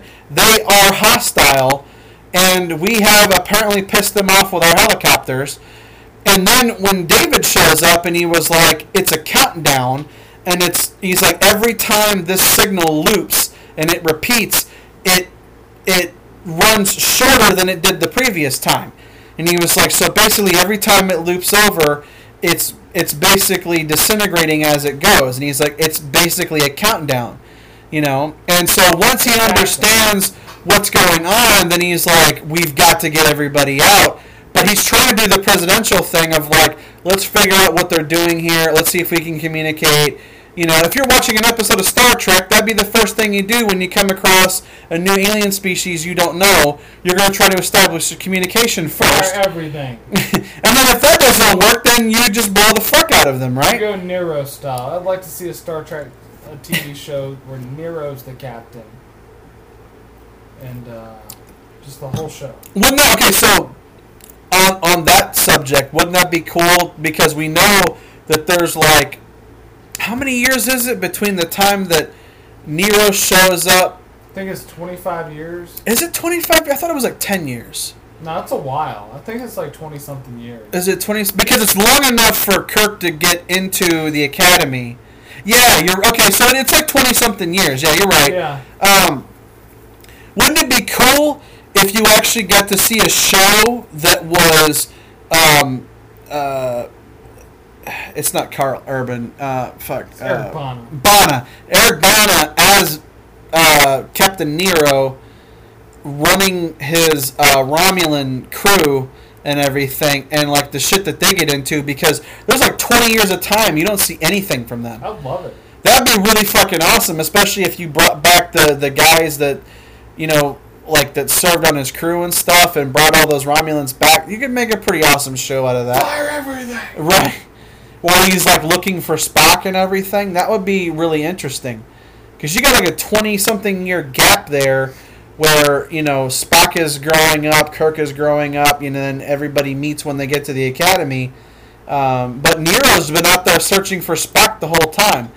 Exactly. Spock emerged out of the thing and he lost no time. He, it was like instantaneous for him. Nero, you went through like 20 years of looking for Spock to get his revenge. Yep. You know, and uh, that would be a really awesome TV show. It's like CBS. You need, you guys need to like seriously look at that shit. Get Eric Bana. Get Eric Bana back to be Captain Nero of the the Romulan um, the Romulan drilling ship, and you would Steve would be Steve would sign up for CBS All Access if you did that shit today. Um, I'd be an extra. I'll be on the Romulan ship. right. Yeah, we'll we'll wear the ears. We'll have the fucking the face markings and all that shit, man. Um, Yes, Lord Bana. It's not. It's not. It's not Lord Bonnet. Oh God, guy. It's Nero. What, like the the Roman Emperor Nero? No, fuck. Oh God. Can we just call you Lord Eric Bana on the show because you're more badass than Nero ever was? Right. Can we just change the character name to just Eric Bana? Yeah, he's, he goes from Nero to just Eric Bana. it doesn't have the doesn't have the sci-fi ring to it though. Oh, you go Bana na na na na na. oh man. Uh, but anyway, but that was one of the things that I, it's like, um, and then also people had uh, problems with uh, Randy Quaid, and then I didn't save it, but there was uh, one person that was like, well, Randy Quaid in this movie as Russell Case is just a is basically just uh, Uncle Eddie from the National Lampoon's movies with Chevy Chase, but now he's a he's a, a drunk pilot. well, he is drunk. He definitely is drunk through a good chunk of this movie. I fly. I'm pilot. I could fly. I'm a pilot. It's kind of a bad pilot though because he's uh like when he, he crop dusts the one crop and it's not even the one he's supposed to do. No, what are you talking about? He was a great pilot. Yeah, he was a good pilot. He was just kind of a shitty Drunk. crop He- duster. Yeah, he, he yeah he crop dusted the wrong field, Right. but he basically saves the planet. In the words of my generation, up yours. Yours. Yeah. Ooh. And then uh, once they realize that um, that they can, because he basically sacrifices himself, because it's like uh, his jet loses uh, control, right? And the only thing he can think of is like, well, or no, he runs out of uh, he runs out of missiles. Isn't that what it is? Yeah, because he's like fighting and he's just like he's like he's like tell my kids I love them and stuff, and then his his his son or whatever is out there and he's like, what's he doing? Say, like, wait, what is he doing? And he like goes in there and he's like, in the words of my generation, up yours, and he like goes and sacrifices himself into the ship and it blows up Because he blows the core up, yeah. and the you know when they blow it up and the guy turns around and he's like, your dad was a hero, and he's like, I know. Yeah. You know, he's just like that's freaking. because that was the that was the first ship they were actually able to destroy because so far they hadn't found anything to actually destroy the ship and then once he like basically flies the jet in there and starts to explode the core Yeah. they're like now we know how to take these things out because their shields were disabled by uh, David and, and Captain Hiller so now that the shields are down they're like well how do we actually damage this to destroy these Yeah, things it's like there you go. and so once they figure out, like, because he basically shows them, like, I'm just gonna kamikaze into this fucking into the fucking weapon core, and as soon as he does that, the whole fucking thing starts to break apart, and they're like, "Oh, well, he just showed us their weakness." Some fucking rockets up in that bitch and destroy all these fucking ships. Yeah, because once the shields are down, they're basically sitting ducks, because they don't have any defenses on the outside of those ships. The defense is the alien fighter craft. Yeah, the the, the fucking best. fly out of it. Yeah, the the best character arc in the movie was Randy Quaid's characters. Yeah, because he goes from just being this drunk crop Useless duster guy. drunk crop duster to a guy that basically saved the world. Right, and uh, the people that helped save the world. because Russell Russell was in Vietnam, wasn't he? If I remember yeah, right, say yes. he was because he he had he had military experience. Then he said he got abducted by aliens and they probed him and stuff, Right, and no one believed him. and nobody believed him. And then all those assholes at the diner are like, they're like, "Did they do anything sexual to you, Russell?" yeah. And he's just like, "Ah, fuck it." He like gets out of there or whatever. And then later on, I still, I still kind of wonder if it was real or not. You know, like there are aliens there, but was what he was talking about real, right, or was he just crazy? was he just crazy? That's kind of because they never confirmed. Like, no, they, yeah, they they were abducting people. Because it really wouldn't make any sense if they were abducting people and then came to just, you know, put them back and then destroy the, the planet. Right. Because you get the idea that That part was made up, and he is crazy. But when aliens show up, he's like, "Oh yeah, I gotta fight these motherfuckers right. Because I've been trashed on for saying what I said this whole time." Mm-hmm. Yeah, and it's like those guys making fun of him at the diner and everything, where it's like they did sexual things to him, and you're like, oh man, come on, dude! Like he's already he's already having a pretty hard life as it is, because he's a he's a damn alcoholic and he's you know that that kind of stuff. But like when he starts to sober up and focus, and he's part of that Keep it going. Keep it going. yeah, he's part of that. He's part of that alien attack and stuff, and you're like, well, shit. He he probably is one of the most experienced pilots out there, besides Whitmore himself. You know, and Whitmore, uh, he understands the jets better than everybody else because that that shit that he's actually flown before. You know, like they they point to the fact that he served in the and he was a pilot during the Gulf War uh, several times in the earlier part of the movie they mentioned that he was an Air Force pilot, and so I always like that thing where it's like uh, they have to try and get all of these you know like uh, recreational pilots and amateur pilots and stuff that just use uh, regular planes and they got to teach them how to use jets and the weapons and everything. And like this is shit you go into the Air Force and train for years to learn how to use those planes, and they got to give these guys a couple of hours to brush up on how this shit works. I'm fly. I'm pilot. Right, I can fly. I'm a pilot.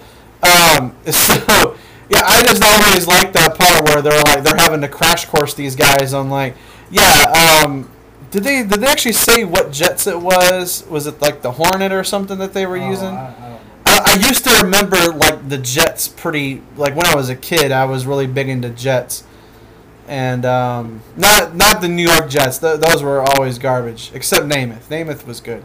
Jet Li. Um, and Jet Li. I was into Jet Li too. Anything Jet. Um, uh, but uh, except the New York Jets. Um, I used to remember like the different like Air Force jets like off the top of my head, but I it, it's been so long since I looked at any of that shit. what But about the Jetsons? the Jetsons, Jetsons were cool. They had like a uh, robot maid. Yeah, yeah, yeah, the Jetsons were pretty cool.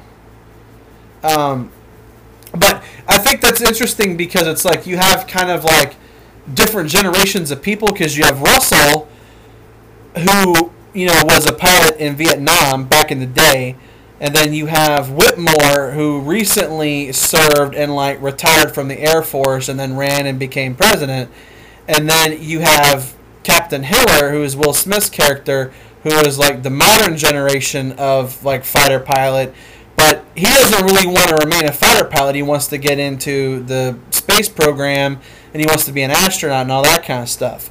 So it's kind of interesting how they have like the different generations of pilots kind of all crammed into like one movie. It'd be awesome if they put Will Smith in Space Force on Netflix.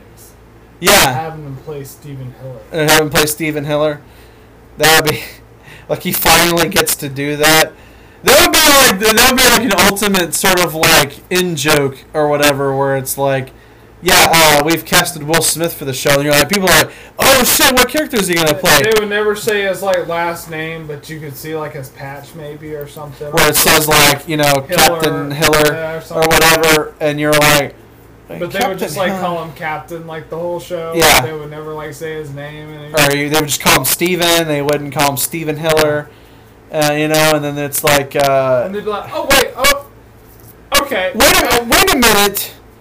And he has a wife named Jasmine, and he has a son. It's like, but wait, in, in the Resurgence movie, didn't he? Uh, it's like, no, no, no, no, no, no, no spoilers. And that's not movie's not really canon anyway. Um, this is this is the real canon. Space Force. Space Force, Steve Carell, Will Smith. Watch it. Oh man, season two would get like. Oh man, people would be like, oh wait, Will Smith's on this It's show? like, Fuck you just yes. casted Will Smith as a season regular uh, for season two. They'd be like, He's a new character, and you're What? like, Like, what? You mean he's gonna be like two episodes or something? No, the whole season. Yeah. Um, yeah. And now they're also going to bring back uh, Fresh Prince of Bel Air, but now he's the dad and like that kind of stuff, or Yeah, they're he's the father figure. James Avery's dead. Yeah, They'll never bring him I don't think you could. You you really couldn't do that with Uncle Phil. Rest in peace, James Avery, Yep. Um, they'll never bring it back. and also rest in peace, original Aunt Viv. Wait, is she dead? Did she die? Her career is. The oh my god. Roasted! In the roles of Mortal Kombat. Toasted! um, okay. Long Durast, I've turned you into dust. Right. Okay, so let's talk about shit that doesn't make sense. Um, and then we'll, we'll, we'll kind of wrap up with that, right? So, Wrap it up, B. yeah, it's time to wrap it up. Condom. Uh, What? Oh, man. I'm trying to get these slogans as t shirts, and, and some of them don't really hit like you'd expect. No. Sack to the back, though. That is a fucking t-shirt. Um, you know, uh, some of the other ones, not so much. But hey, you gotta try. Not wrap it up. Yeah. Condom. No, wrap it up. And then dot, dot, dot. Condom. That's not a really good t-shirt. No, that's not It's- even a good advertisement for condoms. Do you imagine, like, Trojan condoms, it just says wrap it up. Dot, dot, dot.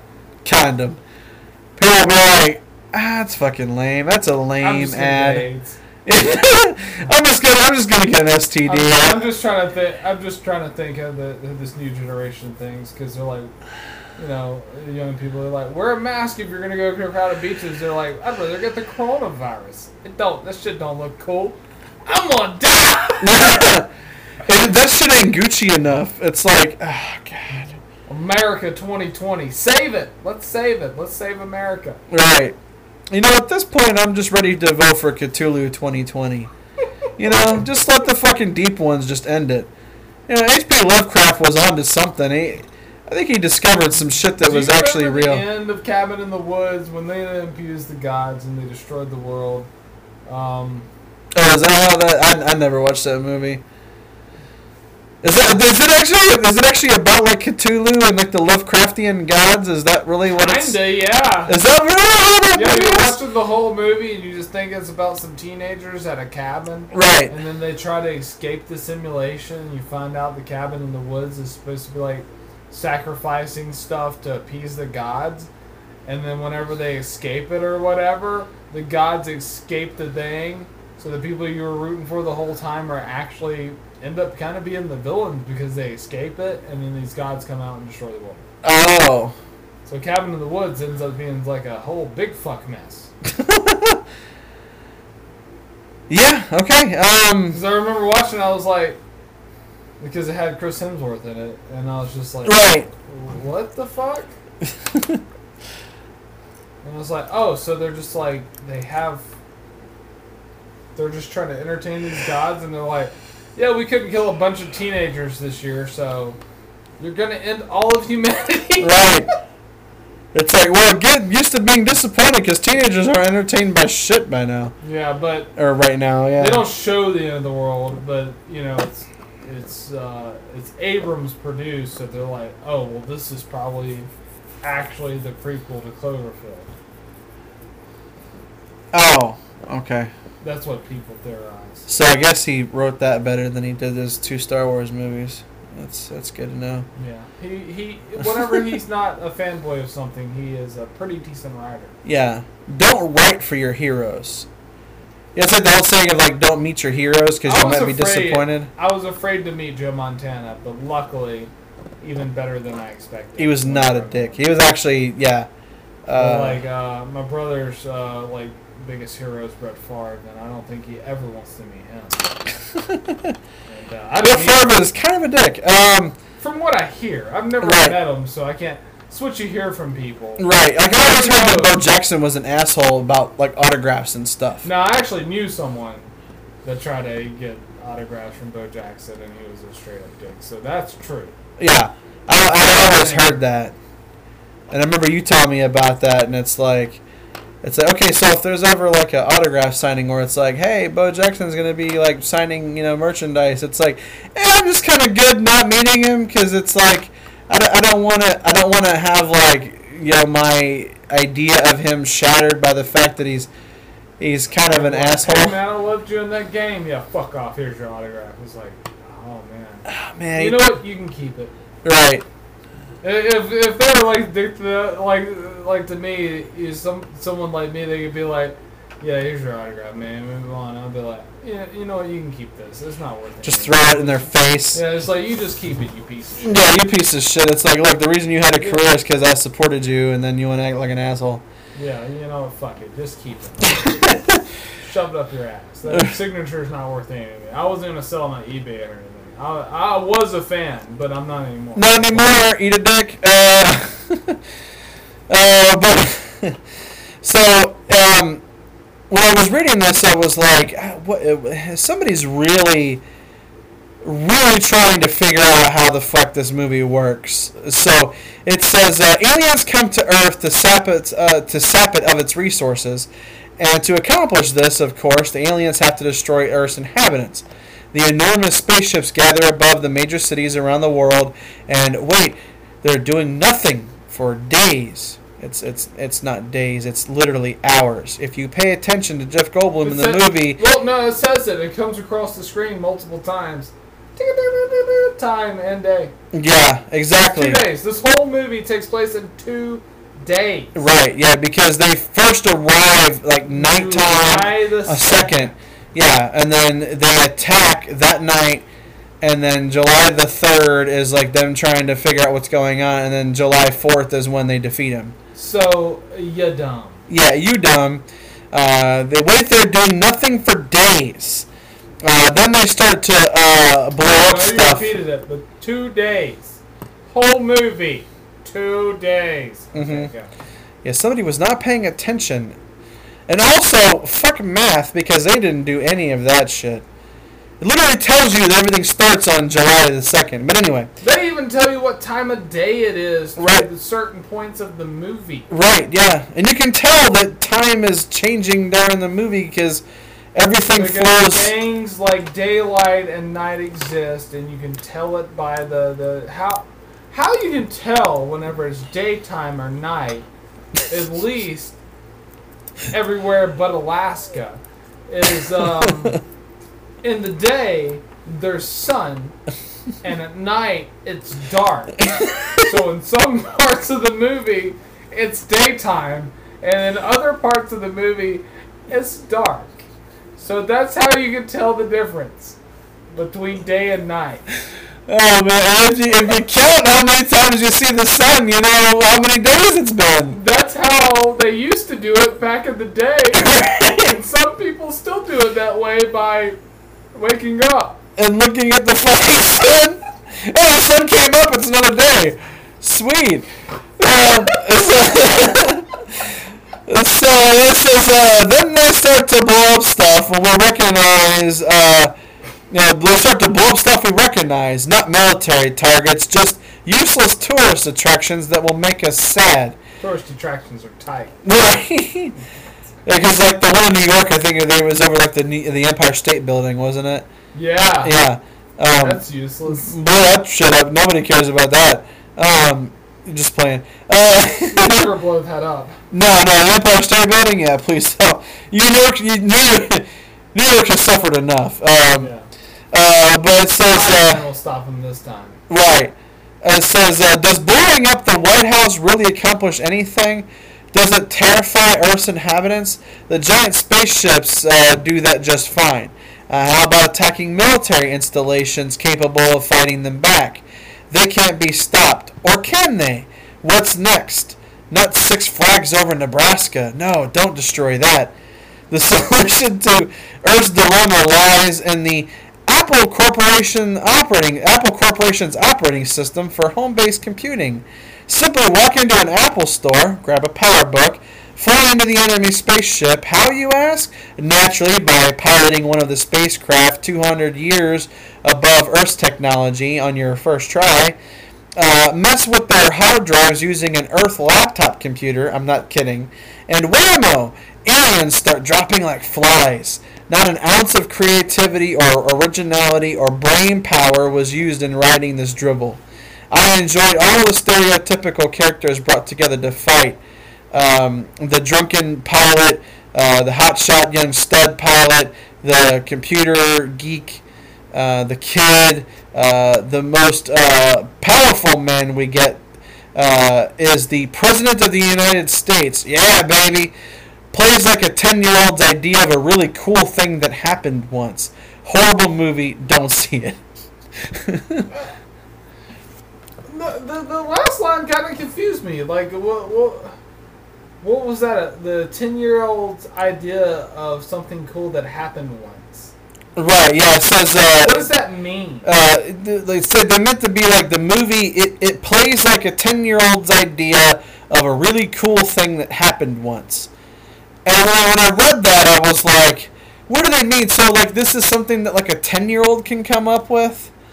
And of, This would be like an idea of like something that a ten year old would think would would be cool, and they just turn it into a script. I'm like, how many ten year olds you know can write something like so, this? so what type of 10 year old are you you're talking about? Because, I mean, certain type of 10 year olds are different than others. It's- you know, uh, Mozart wrote his four, first symphony at four. So, I mean, if you're talking about like a Mozart type 10 year old, I guess you're on to something. Yeah, Mozart probably could have wrote this. Yeah. Yeah. Oh yeah, yeah. Mozart could have wrote. Yeah, I think that's what he's saying. I think he was saying this was written by someone like Mozart. Oh, that's a compliment. All right. Yeah. You're a nice guy. You're a nice guy. Um, But the idea, because I saw so many people that were like, so literally all they have to do, they were like, so the aliens apparently don't use Norton antivirus, ha ha ha. And they can install. It's like first of all, Norton Norton sucks. Norton antivirus is a scam. It's yeah, it's awful. It actually is a scam. The person that created Norton antivirus, or, or even McAfee antivirus, uh, that dude's in prison. Um, because he scams people, but the company's still running. Well, isn't Um, Kaspersky like a scam too? Because the guy originally did it as like a something for like the Russian mob or something. It doesn't. Uh, it doesn't something like not work, but how it works uh, is very. i- It's not up to standard. Uh, it doesn't not work, but a lot of times the virus that are created for what you're getting the antivirus for is created by the company that made the antivirus. well, if that's job security, because if there's new viruses coming out, then you have a reason to get that subscription every year. and they're creating it. And there's nothing you can do about it because there's no laws against it. Uh, because uh, we only make laws for you know going like five miles over the speed limit, and, uh, jaywalking, and you know racism. Um, so this guy's whole comment is just Trash. yeah, complete trash. But like the thing, like the thing that got me is everybody was like, "Oh, so you could just get like a, uh, just get like a MacBook, and you can hack an alien computer terminal and and, and work on it and shit." Well, the thing about that is, of course you can't, but um, or maybe you can. We don't know. Alien technology isn't real. Well, yeah, that's but part of me is like, okay, so they had one of the alien fighters in the the hangar in Area 51, right? And it's like, so you're telling me that like David didn't try to, you know, research like the stuff that he's working on to figure out how the computer system works?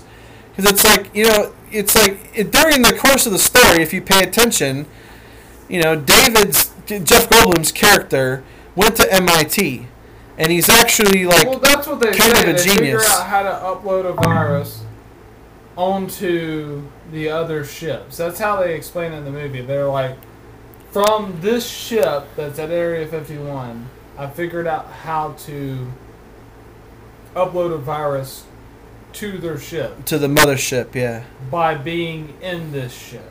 That's Right. why they that's why they have to drive that ship into the mothership. yeah. It's just So- partly a disguise, but also they need the terminals and the stuff that's inside of that alien fighter to be able to make this work. So the thing about it is, so it kind of runs off like a Wi-Fi network, like we run off now. Right. So in a Wi-Fi network, like we can all connect to the same Wi-Fi.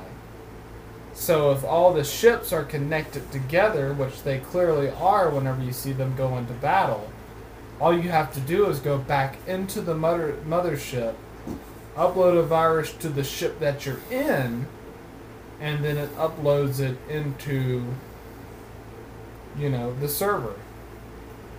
So that's how the virus works in the movie. I don't know, you know, if we went to war with aliens, we would almost absolutely lose 100%.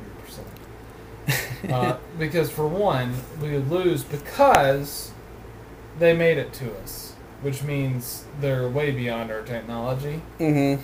and we would never be able to match it unless they were somehow very peaceful or somehow just from like a dimension, like, which is what people are kind of thinking now, is if aliens are a thing, because the UFOs, it's not coming from, you know, thousands of light years of space. They're coming from a dimension. They're just crossing over and back.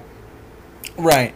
And it's a dimension you know, you can't see. Yeah. But the thing is, is that like, because people are like, oh, so a fucking, like an Apple computer can hack an alien ship. It's like, okay, first of all, it, this is a fucking movie about aliens uh, invading Earth, right? So if you if you're sitting in a theater or you, say you're streaming it or something, and you're like, "Hey, you tell me a fucking MacBook can do that to an alien ship, man? Fuck this movie. This is not realistic. No, this shit's realistic." Well, I might be wrong, but I'm pretty sure Steve Jobs was an alien. Oh, he was. That's a fact. He right? was. Yeah. It's 100% fact. Steve That's a Jobs confirmed. Yeah. was an alien. so aliens are real, and uh, it, it, it was Steve Jobs. But they planted peaceful aliens here, you know, because he was one. Johnny Depp, obviously alien. Johnny Depp's an alien, Yeah. no one can act that good. yeah. Um. Uh. Um. Chuck Norris, Obviously. yeah, because you can't explain how good he is without having some kind of alien advantage. Bruce Lee. Bruce Lee was an alien. Uh, you, how do you have the lowest percentage body fat of probably anybody on the planet? Fucking alien. Elvis. Hips. You know. Hips Yeah. don't work that way. No, those hips don't lie, man. Yeah. Um, a Hulu Open champion. right. Uh, Shakira. Just like Sha- yeah, just like yeah, Shakira. Um, Um, um, probably, uh, probably Al Gore. Gore's definitely an alien. Yeah, because he cares, and that's just not. that's just not human. That's not human enough. That's not human. Yeah, he actually gives a shit. That's He not cares. human. He's like, let's save the planet. They're like, fuck you, hippie. It's like, Fucking- what? Goddamn liberal. You're one of them. Uh, When someone wants to stop and save a dog from getting run over, liberal. What does that even mean? You wouldn't want to save a dog? What What's wrong with you? That's not liberal. That's just not human. That's just basic common decency. I, I keep saying not human, but maybe like not not human's the wrong thing. Maybe I'm not human. Maybe I'm an alien because I feel like it, and maybe I've crossed over a couple dimensions because that goddamn banana split thing fucked with my head so bad. Right. That's how you know that you're not actually from this Earth because the planet you came from, Sonic serves the banana split. Yeah, and you can go to it and get it. And it just, I don't know. There's so much stuff that's wrong with the world. I'm kind of hoping it's almost a dream. And we just all are just in it together. And then, you know, tomorrow we're going to wake up and be like, oh, okay, that was just a really long Christopher Nolan movie. Fuck. Whoa, man. That one was bad. it's like I'm gonna give you props for that screenplay on that one. That one was dense. But I never want to watch it again. Yeah. Uh, the, one thing that I always got about this movie is I remember, um, I guess to kind of wrap up here and we'll sort of finish up, is that I remember uh, Dean Devlin talking about when he was writing this stuff with like you know Roland Emmerich and stuff helping them, is that Which they is German, by the way. So if you want to be like, it's too American, uh, it was a German guy directing this, and then Dean Devlin's like, he's like Asian or something. He's like part Asian, I think. Um, but uh, it's uh, it's interesting because the uh, the original idea for this that he was talking about was that they saw the uh, the LA riots on TV after you know Rodney the Rodney King incident where he got beaten by those cops outside of his outside of his truck, and LA just fucking started rioting and going crazy, and everybody was like, "We have to get justice for Rodney King. This is bullshit." And he was like, "What would be the thing that would cause people to actually band together to work together to actually make people want to be like one human race instead of a bunch of rioting and looting and all that kind of stuff?" And they were like, "Well, it would have to be something that would threaten all of humanity, not just part of it."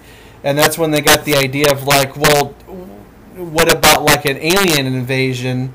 Would that be enough to get humanity to put their differences aside to want to work together to save the planet? You know, and then that's kind of where the the genesis of this idea came from, and. I think it's interesting because, like uh, Whitmore's speech, like you know, we played it in the intro. Thing about Whitmore's speech is he's like, if, if first of all, if you if you hear that speech and you don't get at least some kind of goosebumps or get some kind of ASMR tingles or something, uh, you you're kind of dead inside because he's not just talking about being an American or any of that kind of stuff. He's talking about like you know as a as a human race, we are facing annihilation. These aliens are here to fucking destroy everything and take this planet for themselves. They don't give a fuck about our cities. They only want our resources. They probably want our water. They want our metals.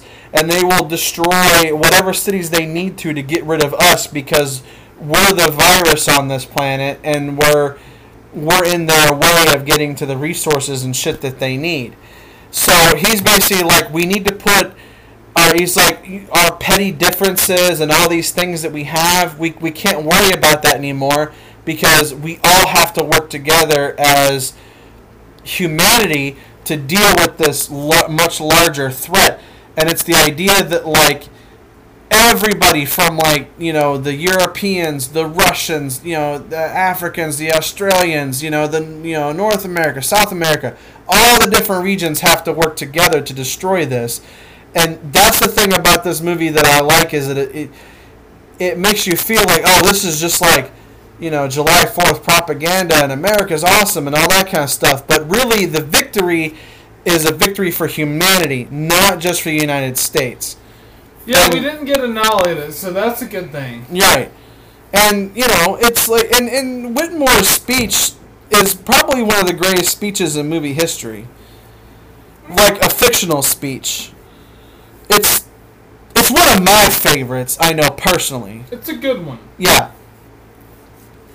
Um, I was trying to think if there's like, there's probably like speeches, like his, like actual historical speeches that have been redone. I don't. Yeah, I don't In know movies. uh, what you're trying to compare it to.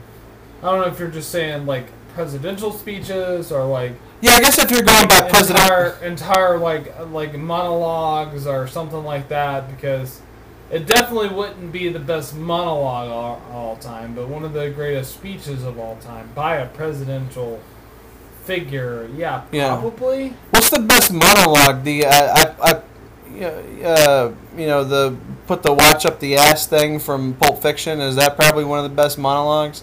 Oh no, uh, probably one of my favorites is probably True Romance, Dennis Hopper and Christopher Walken. Oh, when he's doing the thing Uh, about the Moors and stuff and the More Italians. Consistently, when he's trying to provoke them to basically. Yeah, that one's so- really good too. Uh, that's. You notice the pattern here? Monologues is basically Tarantino.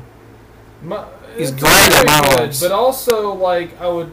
One There's of the the tipping other, monologue that they do in um uh, the, the, the, good. the but tipping also, thing in Reservoir give Dogs. Kevin Smith a little bit of props here too, because I think the the Star Wars monologue uh, between uh, Dante and Randall and Clerks About the about the all the contractors on the Death Star that got blown up. Yeah, that's probably one of the greatest monologues ever. Uh, Yeah, know- yeah, that one's really how good, much too. is written in that, but um, and also um, uh, shit, there's so there's there's a lot of great monologues. I mean, um, uh, shit, the yeah, movies. There, there's a bunch of great monologues, but those are just some like really off the top of my head. Um, but this is definitely one of the most memorable ones. Right. Uh, the presidential speech, or you know, um, the monologue between uh, Doc Holliday and Johnny Ringo in the uh, in the the bar. Uh, Oh yeah, yeah, from Tombstone. That one's really probably good. one of the greatest acted monologues, also. But that's a lot of uh, physical acting too. Um, Ian McShane's uh, in-season monologue in Deadwood is fucking amazing. Yeah. Um, Yeah. Because he's doing that entire monologue in the last like five minutes, and he's getting a blowjob while he does it, and it's just like the one of the fucking most amazing things I've ever seen. Um, because you know his acting, he's not really getting his dick sucked, but he's doing the monologue like he is, and it's just I don't know. It's just Is that one of those moments where you're like, "Hey, I'm a method actor. Uh, Can we can we try to recreate the circumstances here?" it's like, no, no, Ian, we, we, we can't do that. That's that's not gonna work. it's like, ah, Well, the thing about like somebody like Jared Leto would need that because he is a method actor. Somebody like Ian McShane could fucking, you know, he could he could do the you know any basically any monologue probably in history and he he'd be fine. Um. Uh, and also um,